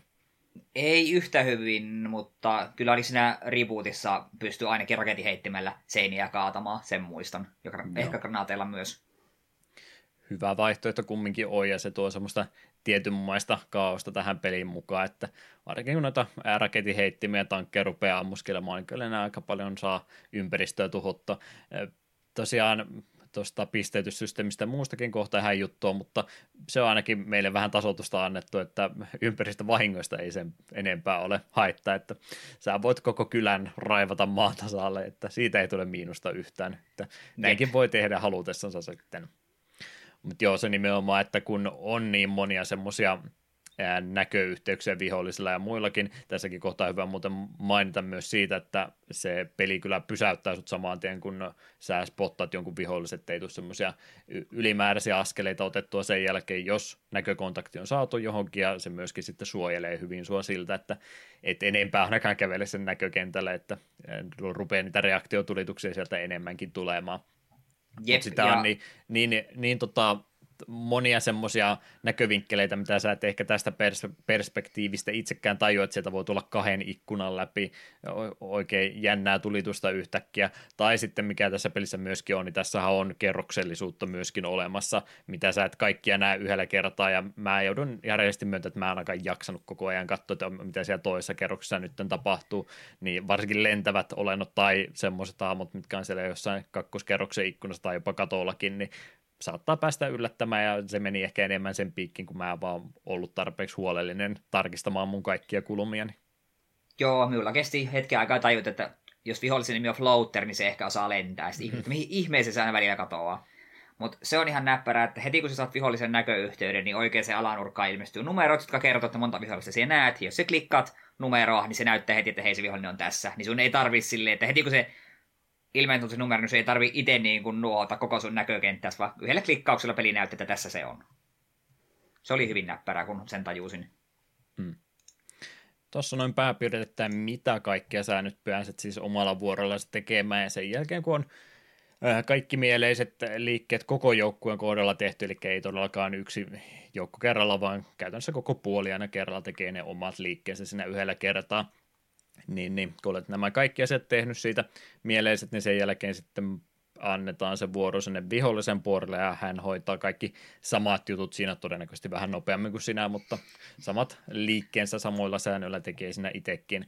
Niin siinähän meillä nyt jälleen kerran on se, että kun jos me ei nähdä niitä vihollisia ollenkaan, niin me ei myöskään siinä sen vuorolla nähdä tarkalleen, että mitä kaikkea siellä tapahtuu. Siinä tulee semmoinen suosikki ruutu koko pelissä. Mä tykkään kovasti siitä grafiikasta, kun tämä yksi sotilas siinä oven tota, äh, karmin takaa kurkkaa, että mitä siellä tapahtuu, kun takana silmät kiilot ja sieltä se taitaakin vihollinen tulla. Niin tämä on äärimmäisen yksinkertaista pelisuunnittelua. Ruudulla ei tapahdu välttämättä yhtään mitään, jos et sä näet, sä katsot vaan stillikuvaa, ei oikeastaan musiikkiakaan ole taustalla ollenkaan, vaan pelkästään ne siviilihuudot siellä taustalla, niin aika hyvän fiiliksen tekee tuo peli, tunnelman tuo peli onnistuu luomaan, vaikka 26 vuotta onkin pelin julkaisusta aika. Mä tykkään kyllä kovastikin tästäkin yksinkertaista toteutuksesta.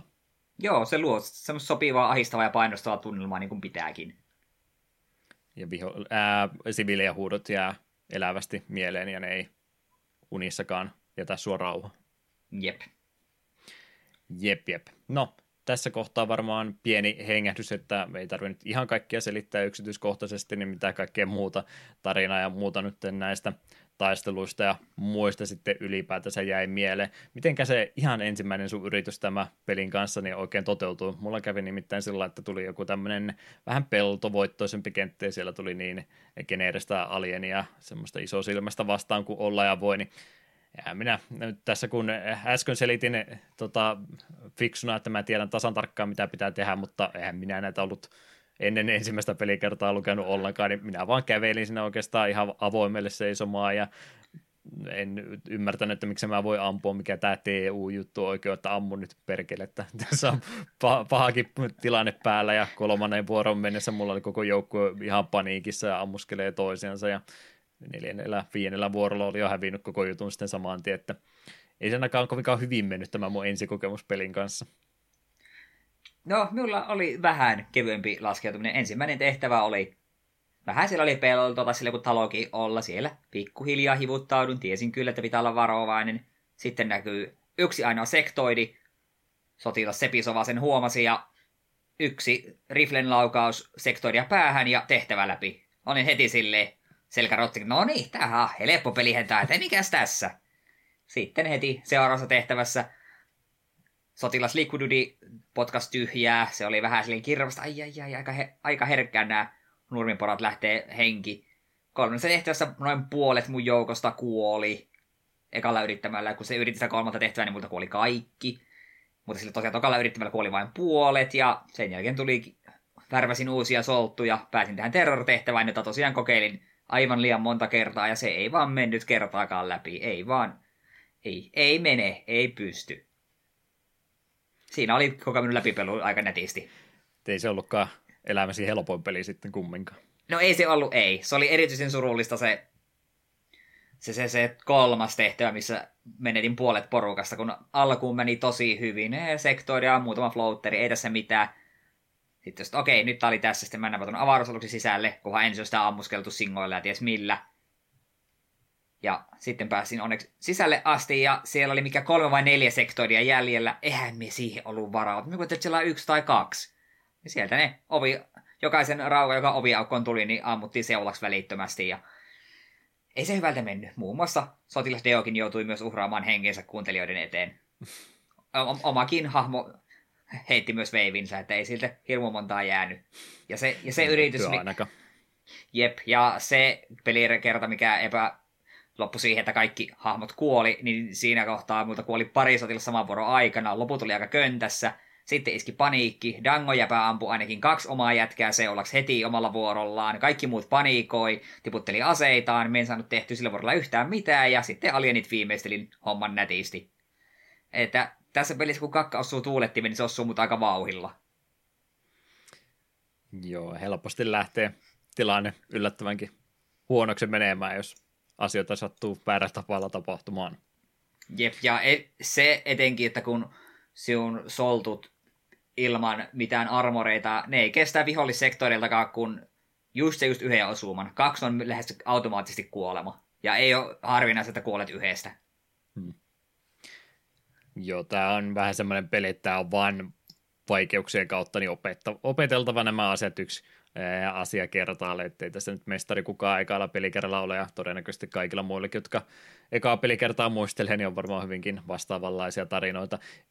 Se on ihan hyväksyttävää, jotkut pelit on vaan monimutkaisempia kuin muut, niin ei siinä mitään, mutta yksi asia, minkä mä ehkä olisin toivonut, ja varmasti moni muukin olisi toivonut, että ehkä se käyttöliittymäkin tässä pelissä voisi pikkasen tulla vastaan. Käyttöliittymä toimii jo, mutta ei se kyllä vaivaudu hirveästi itseänsä selittelemään, että tässä pelin perusversiossa niin eihän siinä taja olla mitään tekstejäkään edes näissä ikoneissa tai ei muuten. Ole, ei. Eli sä vaan painat ja katsotaan nyt sitten, että mitä tästä tapahtuu. Aha, Abandon Mission, no se meni siinä sitten, että tulipahan sekin nyt sitten testattua. Että ei ole esimerkiksi mitään, millekään painikkeelle mitään tekstejäkään tuossa pelissä annettu.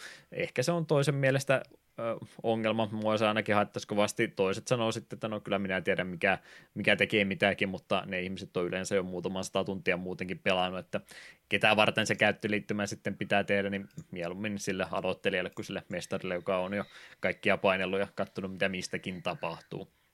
Joo, hetki että, että se nyt ei oikein hyvin ole tässä toteutettu. Se on varmaan kaikkein huonoiten tässä pelissä ikääntynyt. Joo, sinne just kun taisteluun menet, niin sulla iskee se, mitä kymmenkunta nappia on siellä peli tai alareunassa, ja peli ei tosiaan vaivannut miten selittämään niistä. Niin, ja just esimerkiksi tämä, että pitää niitä yhtiä nappuloita painaa, niin sit se jättää sulle niitä time unitteja tarpeeksi, voit vielä ampuakin sen jälkeen, niin kesti hetki, että tajusin, että mitä hittoa ne symbolit sillä tarkoittaa, että miten se homma toimii. Että yrityksen ja erehdyksen kautta. Hmm.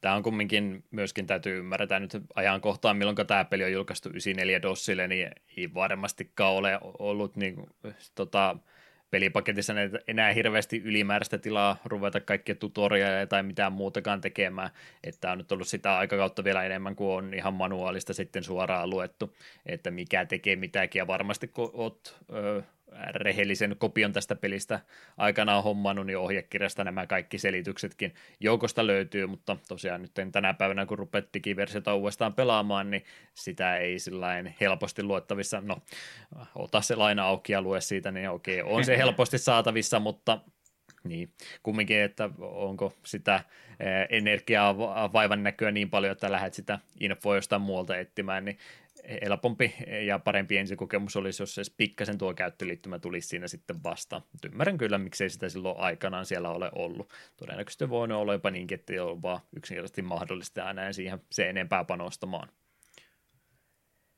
Kyllä, kyllä.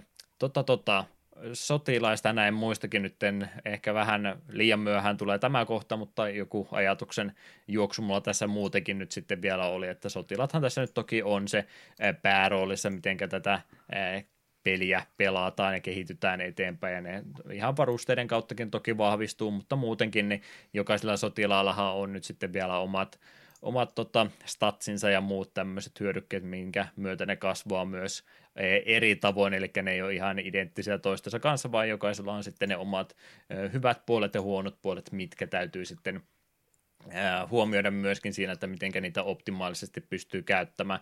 Ja tämäkin voisi olla yksi niitä asioita, mitä se käyttöliittymä voisi pelata. Esimerkiksi ihan se, että kuinka paljon mikäkin sotilas pystyy kantamaan varustusta, niin sekin olisi semmoinen aika tärkeä tieto kyllä omasta mielestäni ainakin, mikä olisi hyvä tietää ilman, että sun täytyy mennä valikkojen kautta sitä sitten jälkeenpäin mennä kautta ja ulkoon muistamaan, että kuinka paljon mikäkin pystyy mitä, mitä tekemään. Esimerkiksi se, että haluaisit jostain sotilaasta tehdä nyt sen raketin heitin jätkä, niin siinä on hyvä sellainen jostain nopeasti nähdä, että pystyykö se ylipäätänsä kantamaan pelkkää ohjusta tai pelkkää asetta vai jaksaako sen vielä ne ohjuksetkin mukaan ottaa, että tämmöiset infotkin olisi sen käyttöliittymän kautta hyvä tietää, mutta, mutta siitä huolimatta niin hyvä, että näillä sotilaillakin on näitä omia uniikkia puoleensa, ja vaikka tuossa nyt sanoin, että ehkä tässä kohtaa ei niin hirveästi tarvitsisi niihin kiintyä, niin senkin voi tehdä, että toki ne, jotka on kaikkein pisimpään selvinnyt, niin niillä on sitten ne kokonais stattimäärä isompi kuin kaikilla muilla, ja ne saa sitten ne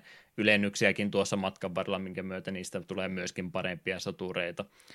Sää rupesit ihan nimeämällä nimeämäänkin, että oliko ahdistavaa katsoa tuttujen nimien kaatumista taistelukentällä. Olisi aika surullista, etenkin kun peli ei niitä ainakaan ainakaan löytänyt mitään tilasta, että mistä löytyy sun kaatunut sotilaiden nimet. Tai tehtävän lopussakin lukivat, että näin monta tyyppiä kuoli. Jos et muista niiden nimiä, niin ei voi mitään. Kyllä niillekin taisi joku oma listassa olla siellä Peissin puolella ainakin, ah, okay. pääsee muistelemaan vanhoja okay. sankareita.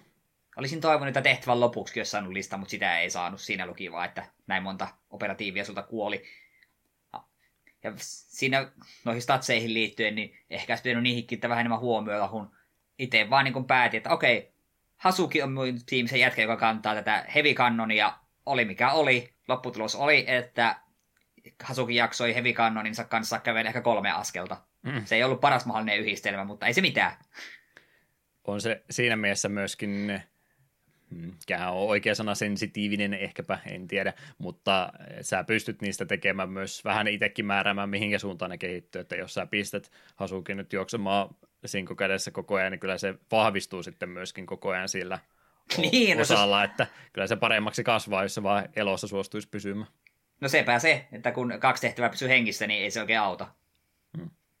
Mutta joo, lähinnä siellä nämä time unitit esimerkiksi on yksi asia, mikä erottaa soturit toisistaan, ampumistarkkuus esimerkiksi, sitten oli strengthi erikseenkin nimenomaan sille, että kuinka painavaa varustetta se pystyy mukanaan viemään.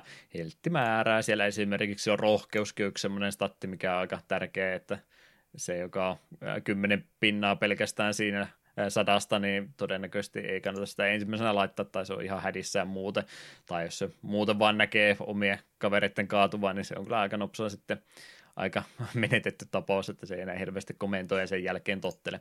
Tämmöisiä asioita siellä esimerkiksi näihin vaikuttaa, ja nimenomaan myöskin tämä ylentäminen vaikuttaa aika paljon tähän sun joukkojen moraali, että jos, tai moraaliin kuin tähän tota, niin, moraali, pää, onko se moraali? Ei, sinne päin kumminkin, niin se myös vaikuttaa siihen, että kuinka helposti ne sitten panikoituu siellä kentällä, että jos siellä on mukana joku komentajatason jätkä, niin se herättää luottamusta enemmän ja siellä sitä tarpeetonta panikointia sitten tapahtuu huomattavasti vähemmän, että ne on ne e, ruukiet siellä kaikki herkimpiä tämmöisille ikäville asioille sitten. Mutta joo, mielellään sitä niitä hyviä joukkoja yrittäisi mahdollisimman pitkään elossa pitää, mutta asioita vaan välillä tapahtuu sillä että ei sitä pysty sitten näin tekemään. Joo, nimeämistavalla pääsee sinne joko sitten sitä omaa väritystä laittamaan niille, tai sitten jos haluaa jotain käyttöliittymän kannalta pientä kiertoreittiä tehdä, niin yksi tapahan voisi olla myöskin, että sä voit nimetä ne vaikkapa sinkomieheksi tai tämmöiseksi, niin sitten sä muistat senkin kautta, että kenelle rupeat mitäkin laittamaan. Jotkut menee jopa niin pitkälle, että ne kirjoittaa nimeksi ne stattimäärät siihen suoraan, että no, se on tietynlainen workaround, mikä vaatii jokaisen level upin jälkeen päivittelyä, mutta näinkin voi sitten tehdä. Ehkä se olisi mukavampi, että se vähän nopeammin voisi jostain katsoa kuin että se pitäisi nimeksi laittaa. Äh, ihme, ihme min maksaamista, pitää vähän rooli pelata. Niin. No, joskus täytyy tehdä tämmöisiä ratkaisuja. Itse tykkäsin tuossa siinä Firakiksen versiossa, kun siinähän näillä jokaisella soltulla on myös tosiaan kotimaa ja tai mistä on kotosia silleen, niin niihin oikeasti osasi kiintyi. Joo, niin se myöhemmissä peleissä se on varmaan vielä herkemmin tapahtuu se, kun vähän lähempää näkee sitten jokaisen erottaa unikit joukot keskenänsä, mutta tässä oli semmoisia pikselinaamoja, että niin, jos sille nimeä anna, niin sitten ne on ihan perussolttuja kaikkien muiden joukossa. On niille annettu ne omat eri maalaiset nimetkin, mutta niitäkin on rajattu määrä, että ehkä vähän rupeaa toistoa niistäkin sitten tapahtumaan. Mm. Kyllä, kyllä. Ehdottomasti jos tulee taistelukentältä tai muuta, muilta alueilta vielä asioita mieleen, niin saa kyllä sanoa, mutta sovitaan nyt, että olemme täydellisesti selviytyneet. No emme ole täydellisesti selviytyneet, mutta olemme jollakin tavalla selviytyneet ensimmäistä taistelusta, niin ei muuta kuin kotiopäin sitten siinä tulee sitten vielä tämä lopetusruutu, mikä pisteyttää sulle, että miten se tehtävä nyt meni, mitkä kaikki asiat siihen vaikuttaakaan. Ah, sorry, hetki, mitä? Niin, että olemme nyt jotenkuten selvinneet taistelusta tuossa äsken, niin mitkä kaikki seikat vaikuttaa tuohon loppupisteytykseen, minkä siitä sitten raportiksi saa. Riippuen, että jos on terrortehtävä, niin miten moni ihminen jäi henkiin, sitten tapettuja alieneiden määrä ja kuinka paljon omia jätkiä selvisi hengissä, niin taisi olla tärkeimmät. Ajasta ei tainnut tulla bonuksia. Eipä joo. Aika nyt tietysti vaikuttaa siihen, että siviilikuolemat on aika niin, no tärkeä kyllä. asia, kuinka paljon sä sitä miinusta saat. Ja ikävä asia on, että sä et pysty siviiliä kaikkia pelastaa, että melkein heti ekalla vuorolla tulee useampi niistä kuolemaan, varsinkin terrormissioneissa, mutta hyvään se olisi, että niitä pystyisi tavalla tai toisella pelastaa näin sen sivuraiteille hypätäkseni, niin ne, ei ne siviilit kyllä kovinkaan fiksuja tässä ole, että ne kyllä juoksee Juu, ihan ei. päättömästi minne sattuu, niillä ei mitään korkeampaa älyä kyllä tässä pelissä ole. Jep. Toivoisin, Sille... että ne suojaa osaisi mennä, mutta ei kyllä ne ihan avoimella paikalla juoksentelee ees takaisin ihan randomista. Mm. Siihen ei pääse se enempää panostamaan.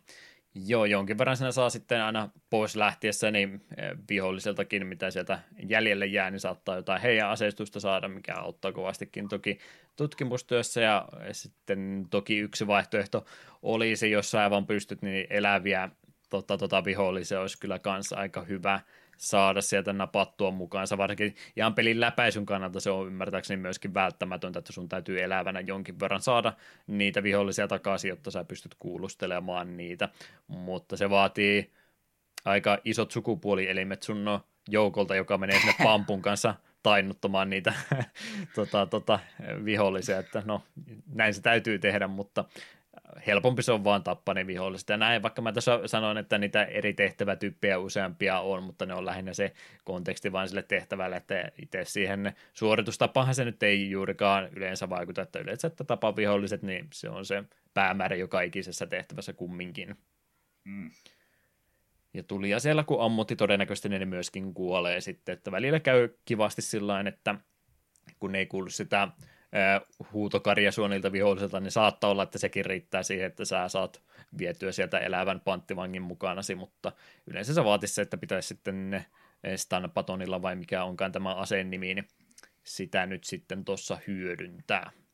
Joo, sama on jatko-osissa ja voin, t- voin myöntää, että en tässä rebootissa yhtään näyttö napannut elävänä. Oli sille, että hell no, en kyllä mene lähietäisyydelle yhdenkään, että minä ammun ne kaukaa. Ja se meni läpi ihan silleen. Hmm vähän lisää suojaa ja muuta teknologiaa ympärille, niin sitten se vähän helpottuu myöhemmin. Jeps, jeps. Mitäs, mitäs sitten olemme menneet yhden loopin peliä käytännössä läpi, että Geoscapeilla käyty ja tappelusta palattu, niin aika lailla mekaniikat tässä nyt on selvit- selitetty jo läpi, niin eiköhän siitä vaikeustasostakin nyt jotain vielä pitänyt kaiken tämän lisäksi sanoa, että onko se nyt helppo peli vai ei? Ei, ei ole helppoa. Tämä on... Onko se monimutkaisuutensa takia vaikea vai epäreiluuden takia vaikea vai mistä se johtuu? Minä sanoisin, että ihan vaan monimutkaisuuden ja on tämä paikoitellen todella armoton.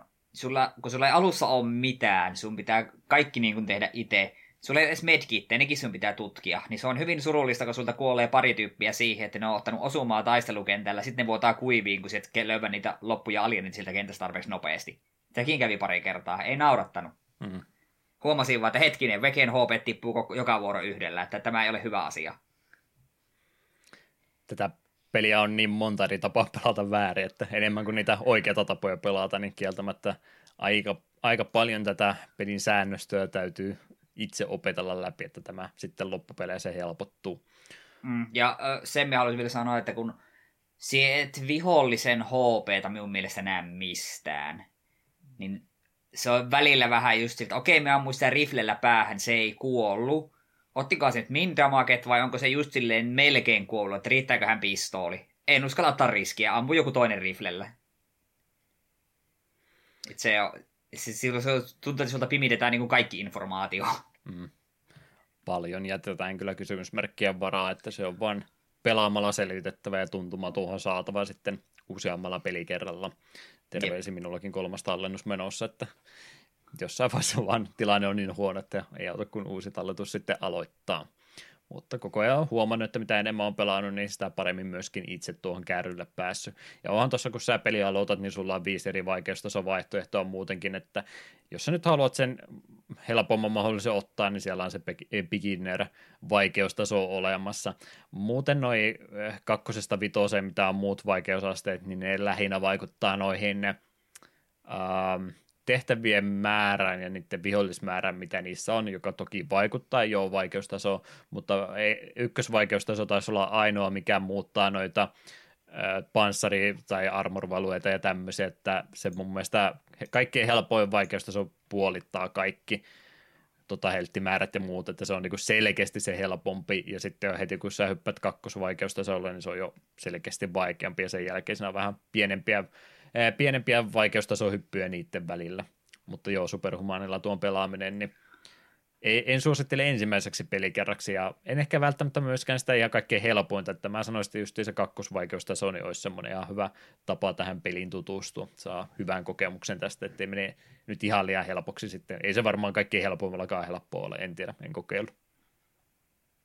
Niin ei, ei, sillä, sillä normaalilla vaikeudella itsekin pelailin. Mm että semmoisella mieluummin lähtee sinne sitten kokeilemaan ehkäpä. Mutta joo, häviämistapoja on tässä niin monia muuten kuin häviä, hävitä tappelut, mutta tosiaan täytyy sitten sitä rahapuolta ja muutakin tuossa katsoa, että liikaa ei saa miinuksen puolellekaan mennä, että siitäkin se loppu sitten tulee, tukikohdat on pidettävä puolustettuna, että ne ei saa kaikki mennä, muutenkin siitä tulee häviö. Tai sitten tuo ihan viimeinen tehtävä on semmoinen kriittinen, että se on pakko voittaa, jos se häviää, niin se on sitten game overi saman tien, niin kannattaa niitä talletuksia tuossa sitten pitää, ja onneksi kun PC-pelistä on kyse, niin voit kyllä niitä talletuksia useammankin sitten tehdä, että jos haluat sitä save-skummaamista harrastaa, niin mahdollisuus sillekin on sitten tuossa olemassa. Mm, ja mitä tuohon velkaan tulee, niin tosiaan just, että mitä huonommisia suoriudut tehtävistä tietyssä maan osassa, niin poru. Sitten rahoitusvaltiot lähtee pois XCOMista, niin sitten se saa vähemmän rahaa ja siitä se velkakierre lähtee. Mm. Että huonot suoritukset vaan kiertautuu, niin jossain kohtaa voi vähän liian ahtaaksi tuo mennä, että olet todennäköisesti jo hävinnyt ennen kuin häviöruutu tuleekaan. Jep. Jep, jep. Graafinen taso sitten voitaisiin siitäkin puhua. Me tosiaan pelattiin nyt tätä en ole Steamin kautta ostettua versiota, joo, mutta se taitaa olla enemmän siihen DOS-versioon pohjautuva. Mitä mieltä graafisesta ulosannista? No, se on riittävä. Onhan se kaikki perussoltut saman näköisiä ja suurin osa alieneista on ihan tunnistettavan näköisiä. Osa oli vähän sellaisia oudon näköisiä, että en ihan ymmärtänyt, mitä siinä tapahtuu. Sektorit kyllä tajuaa, ne on ihan mitä varsin kliseisiä alieneita, niin kuin Floaterkaan, niin olen varma, että oliko sille joku viitta vai mikä, mitä siinä tapahtui. Et sanoisin, että tuon ajan PC-peliksi se grafiikka on riittävää, mutta kyllä sitä aika paljon ylemmäskin voisi mennä. Hmm. Joo, asiansa ajaa, mutta ehkä semmoinen tietynlainen kiireisyys siinä paikotelle rupeaa häirittämään, että on tarpeeksi muita efektejä ympärillä, savua ja tulta ja sitten on monikerroksisia talojakin siinä välissä vielä ja kaikki pitäisi ottaa huomioon, niin eikä se perspektiivi ja sitten se tota, tota, tarkkuus siinä niin jossain vaiheessa jättää toivomisen varaan, mutta vuoropohjaista pelistä kun on kyse, niin ei se nyt semmoista ihan kaikkea informaatiota sillä ensimmäisellä silmäräpäyksellä välttämättä tarvikkaan saada, mutta, mutta asian ajaa, mutta ei nyt lähde todellakaan miksikään netiksi peliksi tässä missään tapauksessa puhumaan, että olisi kyse, mutta eikä sen tarvikkaan ollut. Mm. Tällä tavalla toimii ihan hyvin. Ääni- ja musiikkipuoli tosiaan, tämä on semmoinen asia, kun me ollaan nyt joka ikistä versiota pelattu ja nimenomaan PC-raudankin välillä tähän aikaan niin paljon erilaisia noita äänikortteja on ollut, ja jokaisella on varmastikin omat muistikuvat siitä, että miltä tämä peli aikanaan kuulosti, mutta, mutta mitä nyt muuten osataan äänipuolesta puhua, niin tähän on loppupeleissä aika hiljainen peli, että tässä on niitä muutamia kappaleita, mitä kyllä hyödynnetään moneen kertaan monessa paikkaa, mutta muuten niin ehkä tämä enemmän nyt tuo vaan tunnelmaa sillä, että siinä ei ole hirveästi musiikkia. Joo, minun mielestä tämä peli toimii varsin mainiosti tällaisilla vähillä ääniefekteillä. Siinä pysyy se ahdistavuus koko ajan, etenkin taistelujen aikana. Vieläkö sai semmoista kauhuelementtiä tästä pelistä irti, vaikka ei tämä nyt kauhupeli todellakaan ole, mutta voisin kyllä kuvitella 94 tätä pelaamassa pimeässä huoneessa, niin, niin vähän voisi ehkä ahdistaa, että uskaltaako tämmöistä edes pelatakaan. Joo, no kyllä siinä sitä tiettyä jännitystä oli, että aina kun uuteen tehtävään meni, että apua, apua, apua, mitäköhän täällä. Sitten kun näki, että ei, täällä on paljon rakennuksia, paljon pimeitä käytäviä, niin aina, tietty jännitys oli aina, kun uude, uuteen taloon astui sisälle tai, tai talojen väleisiin tuohon käytävälle astui. Ikinä tiedä, mikä sillä tulee vastaan ei kaikkein pienemmille siis suositella. Liikaa ei. traumoja saattaa aiheuttaa tästä tietynlaisia traumoja kyllä aiheutuu aikuisellekin miehelle, että mm, lapselle ne olisi varmasti vielä kertaantunut siitä pahastikin. Jeps, jeps. Mitäs muuta meillä nyt sitten olisi vielä sanottavaa? Tosiaan tämän pelin pohjalta on novellikin kirjoitettu vuonna 1995. Eh, Diane Duane-niminen henkilö oli siinä kirjoittajana ja Prima Publishing oli se julkaisu. Jos vielä vähän pelimaailmaa haluaa eh, sisälle päästä paremmin, niin tuommoinenkin julkaisu on aikanaan tehty mitä nyt arvostelujen muusta puolesta sanottakoon, niin joo, arvostelun menestys yksi aikansa arvostetuimmista peleistä, enkä ole, ei, ole, ei ole harvassa nekään mielipiteet, jotka sanoo, että tämä on kaikkien aikojen paras peli, että on erittäin arvostetusta pelistä kyse, sen takia mä olin vähän huolissa, että onko mä nyt käynyt asioita mahdollisimman hyvin tästä pelistä läpi, että tulee sen arvoinen eh, jaksokin tästä tehtyä. Ja myyntiluvutkin, en nyt katsonut tarkkoja lukuja mistään tällä kertaa, mutta ymmärtääkseni on tosi hyvin jo heti ensimmäinen XCOM kyllä myynyt myynyt sitten, että on kaikilla mittareilla niin erittäin tärkeästä pelistä kyse ja tykätystä pelistä kyse. Pätsiä tuolle pelille julkaistiin jonkin verran 1.4-versio asti, niitä tehtiin pieniä viikkauksia tekoälyyn ja kaikkeen muuhun yhteensopivuuteen ja tämmöiseen siinä matkan varrella tuli ja ymmärtääkseni kaikki uudelleen julkaisut, mitä tällä hetkellä myydään, niin ne on sitten 1.4 valmiiksi laitettu. Tämmöinen tärkeä asia, mikä mä nyt vasta tässä kohtaa otan esille. Tota, mä oon siitä mielessä vähän jääräpäinen yleensä ollut näiden uudelleen julkaisujen muiden kanssa, kun puhutaan, että kun julkaistaisiin niitä pelejä, niin monet haluaisi semmoista, jos ei nyt varsinaista remasteria, niin kumminkin jotain pieniä parannuksia peleille, että voisiko ne ähm, tota, tota, graafiset pukit ja tämmöiset korjata pois. Ja mä oon ollut yleensä vähän semmoinen, että toivottavasti tämä uudelleen julkaisu toisintaa sen alkuperäisen konsoliraudan lakisuuden ta- tismalleen samalla tavalla, jotta tämä olisi speedrunin kannalta verrannollinen peli sen alkuperäisen julkaisun kanssa. Ja mä haluan aina, että se on ihan niin identtinen ja autenttinen se alkuperäisen elämyksen kanssa kuin olla ja voi. Ja nyt mä tein tämmöisen teon, että mä en pelannut sitä alkuperäistä julkaisua kovinkaan paljon.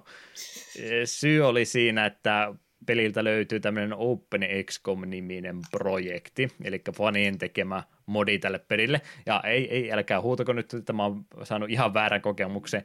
Tämä on tota, perusversio Open XCOMista on lähinnä siihen, että se parantaa sitä yhteensopivuutta, sä pystyt resoluutiota parantaa ja se peli pyörii paremmin. Mua nimittäin rupesi tuon Steamin julkaisun kanssa hyppiin niin pahasti silmille, koska mulla se oli ainakin äärimmäisen hidas ylipäätänsä pyörimään, joo, mä tykkään, että konsolipelit pyörii samalla tavalla kuin aikanaan, mutta onko mulla nyt sitten PC-puolella joku oma säätönsä, että mä en, niissä en enää sitä samaa hitautta enää siedä ollenkaan, mutta siinä tuli siis ääniefektit ja kaikki muutkin tuli ihan äärimmäisen hitaasti ja vihollisen vuorot rupesi yhtäkkiä kestää ikuisuuden. Niin, niin. Ja näin pyörivyyden kannalta se oli jo ärsyttävää, ja sitten kun mä huomasin, että täällä on vaihtoehto, että voi vähän tota, upscalata tätä isommalle alueelle, että näitä pelikarttaakin enemmän yhdellä kertaa ja tämmöisiä asioita, mitkä ei siis itse pelin mekaniikkoihin varsinaisesti vaikuta, mutta ihan siihen, että sitä on mukavampi pelata. Nimenomaan sekin, että sai käyttöliittymä ehkä tekstit laitettua päälle, niin sekin oli tämmöinen kiva asia sitten, mitä tämän kautta saa laitettua lisää. Eli ihan siinä perusmuodossa OpenXCOM ei muuta sitä, miten sitä peliä pelataan, mutta jos sillekin linjalle haluaa lähteä, niin OpenXCOMin kautta pystyy myös peliä modaamaan sitten eri suuntaan, että pystyy tota, tota, aseiden tehokkuutta ja tämmöisiä mennä muokkaamaan tai ihan kaikkea muutakin yksinkertaisempia juttuja tekee, pystyy tekemään, niin se on myös mahdollista tuo OpenXCOMin kanssa. Niin, niin ymmärrän, että on puritista olemassa maailmassa, mutta mä sanoisin melkein kaikille ihmisille tänä päivänä, että pelatkaa OpenXCOMia ehkä mieluummin. Onko tämä väärä mielipide? Saako näin sanoa podcastissa?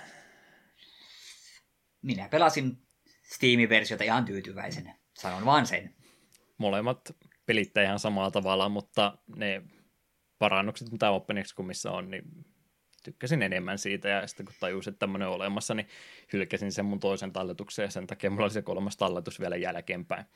Sen mm. kanssa oli vaan niin paljon parempi tuota pelata, että sam- saman kokemuksen sain, mutta ne semmoiset ylimääräiset ärsyttävyydet oli tuossa OpenXCOMissa pois, niin sen takia mä ainakin itse sitä suosittelisin melkein kaikille. Mm. Ei tarvitse mitään asioita lähteä muuttamaan, jos ei halua. Pyörii vähän paremmin.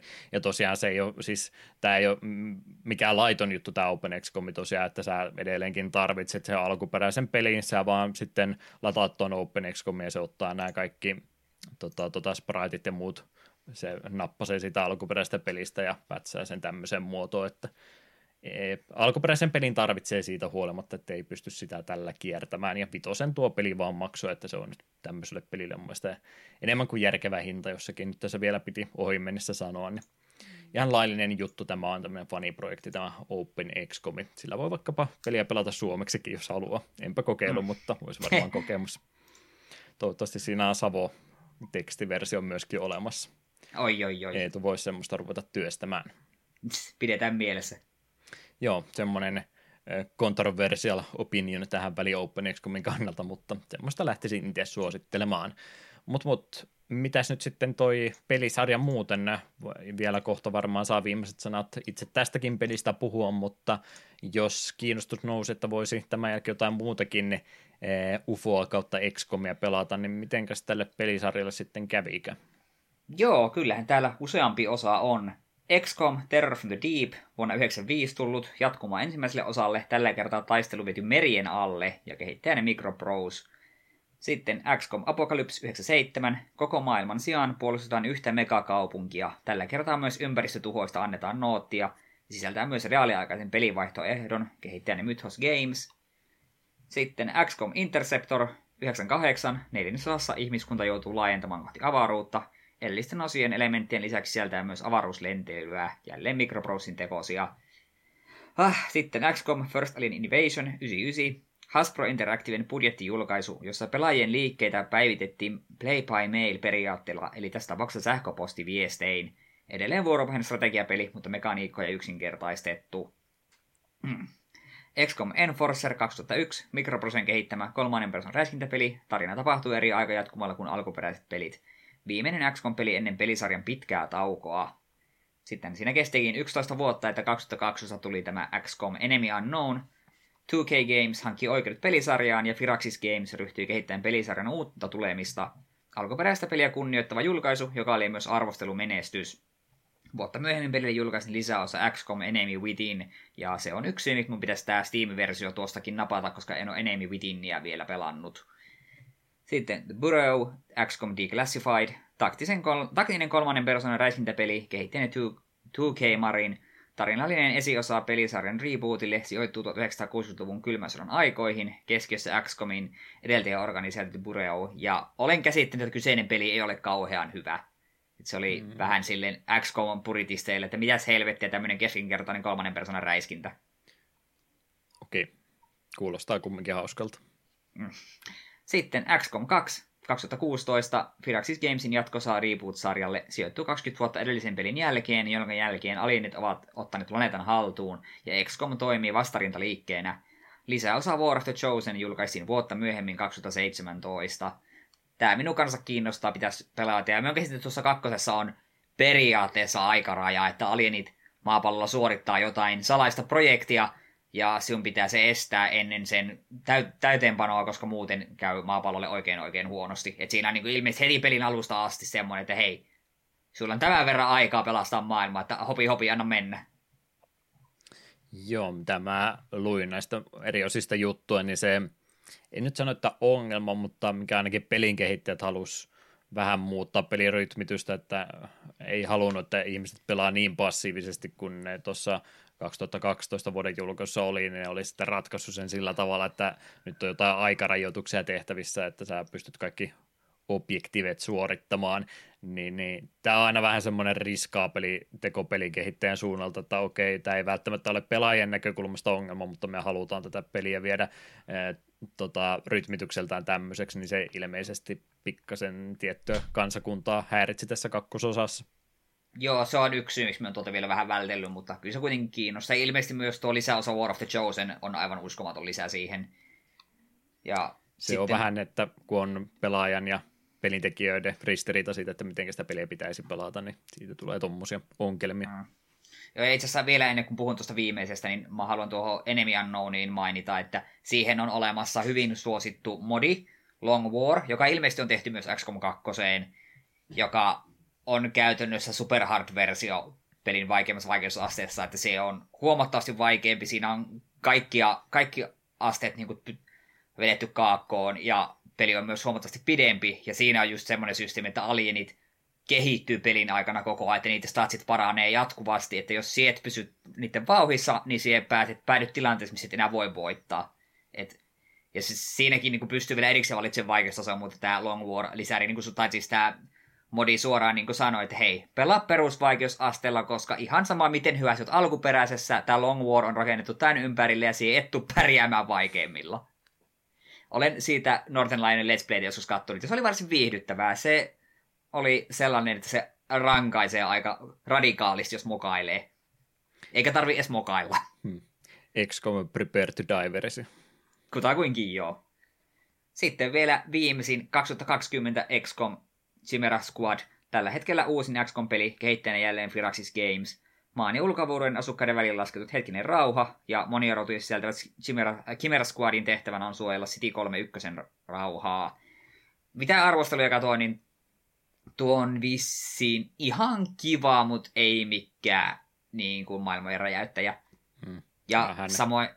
Kevyempi julkaisu, että on eri mekaanikkoja lähdetty siitä kokeilemaan taas, että ehkä ihan semmoinen niin puhas XCOM taas kuin mitä ehkä monet halus, mutta eipä ollut XCOM 3 numeroakaan siinä perässä. Niin, me käsitin, että tuossa ei ole samalla tavalla tällaisia itse nimettäviä hahmoja, vaan siinä on tämmöisiä, tai kuolevia hahmoja, että sulla on niin tämmöiset eri rotujen edustajat, joilla on kaikilla omat uniikit skillit, että vähän semmoinen, voisiko sanoa, Fire Emblem-tyylinen, no ei Fire Emblemkään, mutta siis, no siis kuitenkin sille, että ne ei, kaikki, ne ei ole nimetöntä massa, vaan ne on ihan niin tarinallisia tärkeitä hahmoja. Niin, sä tarkoitit sitä Fire Emblemimäisyyttä siinä, että sinä pääsee T-kutsuilla näiden kanssa. No kutakuinkin joo. Hyvä, ymmärsin ja, oikein. Mm, ja sitähän se me mainittiinkin jo se Phoenix Point, joka on henkinen jatkossa myös noille noille XCOMille. Se, tuliko se tänä vuonna vai viime vuonna? Aika uusi sekin on. Viime vuonna mun mielestä. Joo, ja sekin, mitä äsken arvosteluja vähän vilkasin, niin oli saanut sellaista seiskaa kasia, että siltä odotettiin kanssa tosi paljon, koska alkuperäinen kehittäjä oli mukana, mutta se ei sitten ollutkaan ihan niin hyvä kuin esimerkiksi nämä Firaxiksen XCOMit. Onko ongelma sille siinä sitten, että alkuperäinen on jo niin hyvä, että mitä nyt tänään voisit paremmin tänä päivänä tehdäkään? No se on kyllä totta. Siitä sulle aasin siltä, että no mikä se nytten fiilis tämän pelaamiselta jää ja aiotko suositella muillekin kokeiltavaksi? Kyllä, tästä hyvät fiilikset jäi, vaikka osoittautuikin turhan, turhan vaikeaksi ja en kovin pitkälle päästy, niin kyllä tästä jäi semmoinen kutina, että tätä pitäisi kyllä jossain kohtaa vähän kuin idea luke, lueskella ja kokeilla uudelleen, ja jäi myös poltettua nuo Firaxiksen XCOMit, tai niin ykkönen hakkailla uusiksi, ehkä lisärin kanssa, ja sitten ehkä kakkonen heti putkeen. Että hinku jäi vielä näihin peleihin, ja kyllä tämä jätti myös semmoisen merkin niin itteen, että pitää, pitää tehdä tosiaan tähän alkuperäisenkin palata. Ja ymmärrän kyllä, että miksi tämän pohjalta on kirjoitettu kirja ja minkä takia tämä niin usein PC-pelien kohdalla mainitaan yhtenä kaikki aikojen parhaana. Ei ole niin kuin pelkkää pötypuhetta, vaan ihan on painavaa asiaa. Ja varmaan jos itse käy 94 Mario ja Sonicin sijasta olisin tätä ollut pelaamassa, olisi ollut sillä että olisin ymmärtänyt sen hienoudet paremmin, niin ymmärrän kyllä, että minkä takia tämä niin arvostettu olisi varmaan ihan eri poluilla tällä hetkellä omaan pelimakunikin suunnalta, jos tämmöistä olisi aikanaan pelannut, olisi ollut varmastikin ne elämän muuttava kokemus suorastansa, että niin hienosta julkaisusta kyllä kyse on.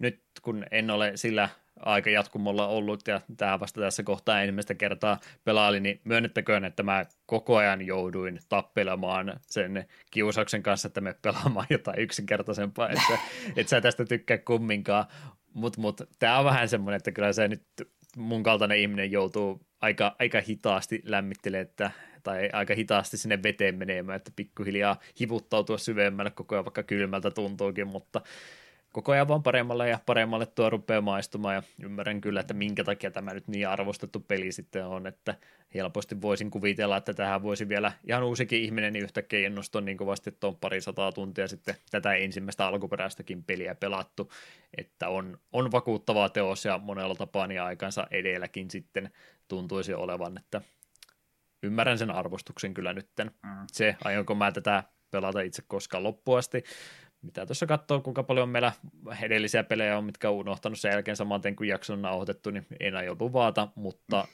huomaan kyllä, että tässä olisi vielä paljon, paljon lisää koettavaa tuon pelin varressa, että ymmärrän, miten tätä pelataan, mutta paljon on vielä kyllä lisääkin tästä nähtävää, että mahtava teos, ei voi muuta sanoa. Mm. Olisiko se siinä? Ollaanko me toivottavasti selviydytty tästä jaksosta hyvinkin? Mä en ole ikinä stressannut yhtään meidän podcastia näin pahasti kuin tämän kanssa, että toivottavasti mä nyt varmasti muistan kaiken mahdollisen tästä pelistä sanoa, ja ei tästä kaikkea pystykään, että tämä vähän voisi niin yksin, e, tota, yksityiskohtaisesti jotain muitakin asioita ruveta käymään läpi, ja kun katsoo nauhoituksen pituutta, että tuntia 45, niin siitäkin huolimatta olisi vielä varmaan paljon jotain asioita ollut, mitä hyvä nostaa esille, mutta ainakin yleiskatsaus tässä samalla nyt tuli, ja ehkä tämän kuuntelun jälkeen niin vähän paremmin ymmärtää, että miten tätä voisi pelata. Sen mä nyt ainakin haluan vielä tähän mun suosittelukohan loppuun sanoa, että joo, tämä ei varmastikaan ole kaikille pelaajille enää ainakaan nykypäivänä, että voi olla helpompi lähteä jotain muuta katsoa, mutta nimenomaan se katsomispuoli, niin mun mielestä tämä on ihan viihdyttävää katsoa toistenkin ihmisten pelaamana. Mä ainakin itse sain tosi paljon tästä pelistä enemmän irti sen jälkeen, kun mä kävin muiden ihmisten läpipelukertoja katsomassa.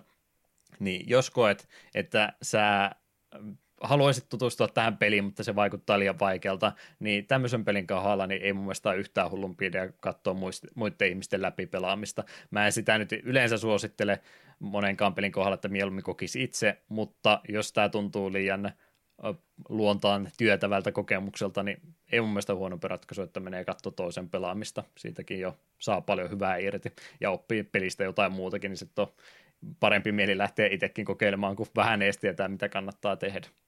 Hmm. Pitäisi, pitää kyllä tästä joku Let's Play kyllä itsekin vilkuilla, koska jo tällaisia pelejä on minusta just Let's Playn kiva katsoa. Ja aiemmin mainittu Long War esimerkiksi oli äärimmäisen viihdyttävää seurattavaa. Siinä jännitti oikeasti pelaajan mukana, että ei, ei, ei, ei, nyt menee huonosti ja yes, nyt tuli voitto. Hyvin menee. Ja jos siis jäi jollekin epäselväksi, niin kyllä että vissi molemmat tätä peliä suositellaan. Joo, kyllä, kyllä. Emme uskalla negatiivista ainakaan tästä sanoa muutamaa käyttöliittymäongelmaa lukuottamatta, että mainio niin, peliä jo... suositellaan.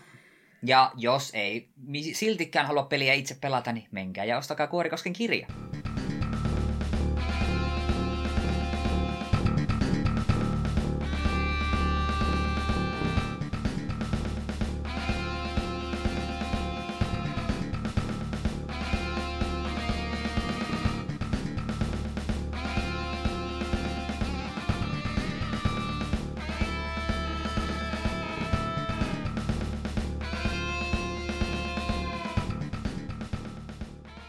Loppuhöpinät meillä tätä jaksoa varten vielä läpi olisi käymättä. Loppuvuosi rupeaa pikkuhiljaa lähestymään, että siellä se joulukuukin näköjään rupeaa päätänsä nostamaan tuolla tulevien jaksojen joukossa. Mitä tässä nyt olisi loka, mars, joulukuun alkupuolelle mietitty? Joo, 27.10. Toki Tori, 10.17. Echo the Dolphin, 24.11. Zelda 2, se on jakso numero 100. Sitten 8. joulukuuta jakso 100 numero 1, SNESin Pilot Wings on uusin lisäys listalle.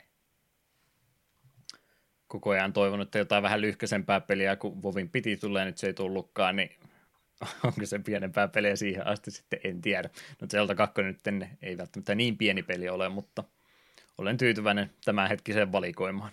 Juu, mennään rauhallisesti ja sitten alkuvuodessa otetaan pelkkiä sadan tunnin epoksia. Näin taitaa pahastikin käydä. Tota, tota, joo, mä olin vähän huolissani, miten käytä UFO-pelaamisen kanssa, mutta kyllähän tähän itsekin tuli aika paljon aikaa sitten monella eri tavalla hyödynnettyä, että eikä se kuukausikin olisi voinut tässä tapauksessa olla semmoinen hyvä aika valmistautua, mutta tämmöiset pienemmät pelit, niin toki helpompi niihin valmistautua, mutta tämmöinen isompi peli, niin helpompi niistä myöskin jutella on. Täytyy Jep. semmoinen fiksu ripottelu tehdä, että niitä tasaisin väliajoin onnistuu tänne pudottelemaan muiden joukkoon. Ää, välikysymys, pelattiinko me yhtään JRPGtä tänä vuonna? Ei taidettu mitään pitkää JRPGtä pelata. Eikö Persona 1 ollut tämän vuoden puolella? No se oli just siinä taitteessa, että käytä, niin, käytännössä, käytännössä vuosi taisi mennä sinne joo. Olet oikeassa. Ja Shining Force oli strategia-roolipeli. Mm, jonka mä luulin olevan JRPG. Niin. se lasketaan siis.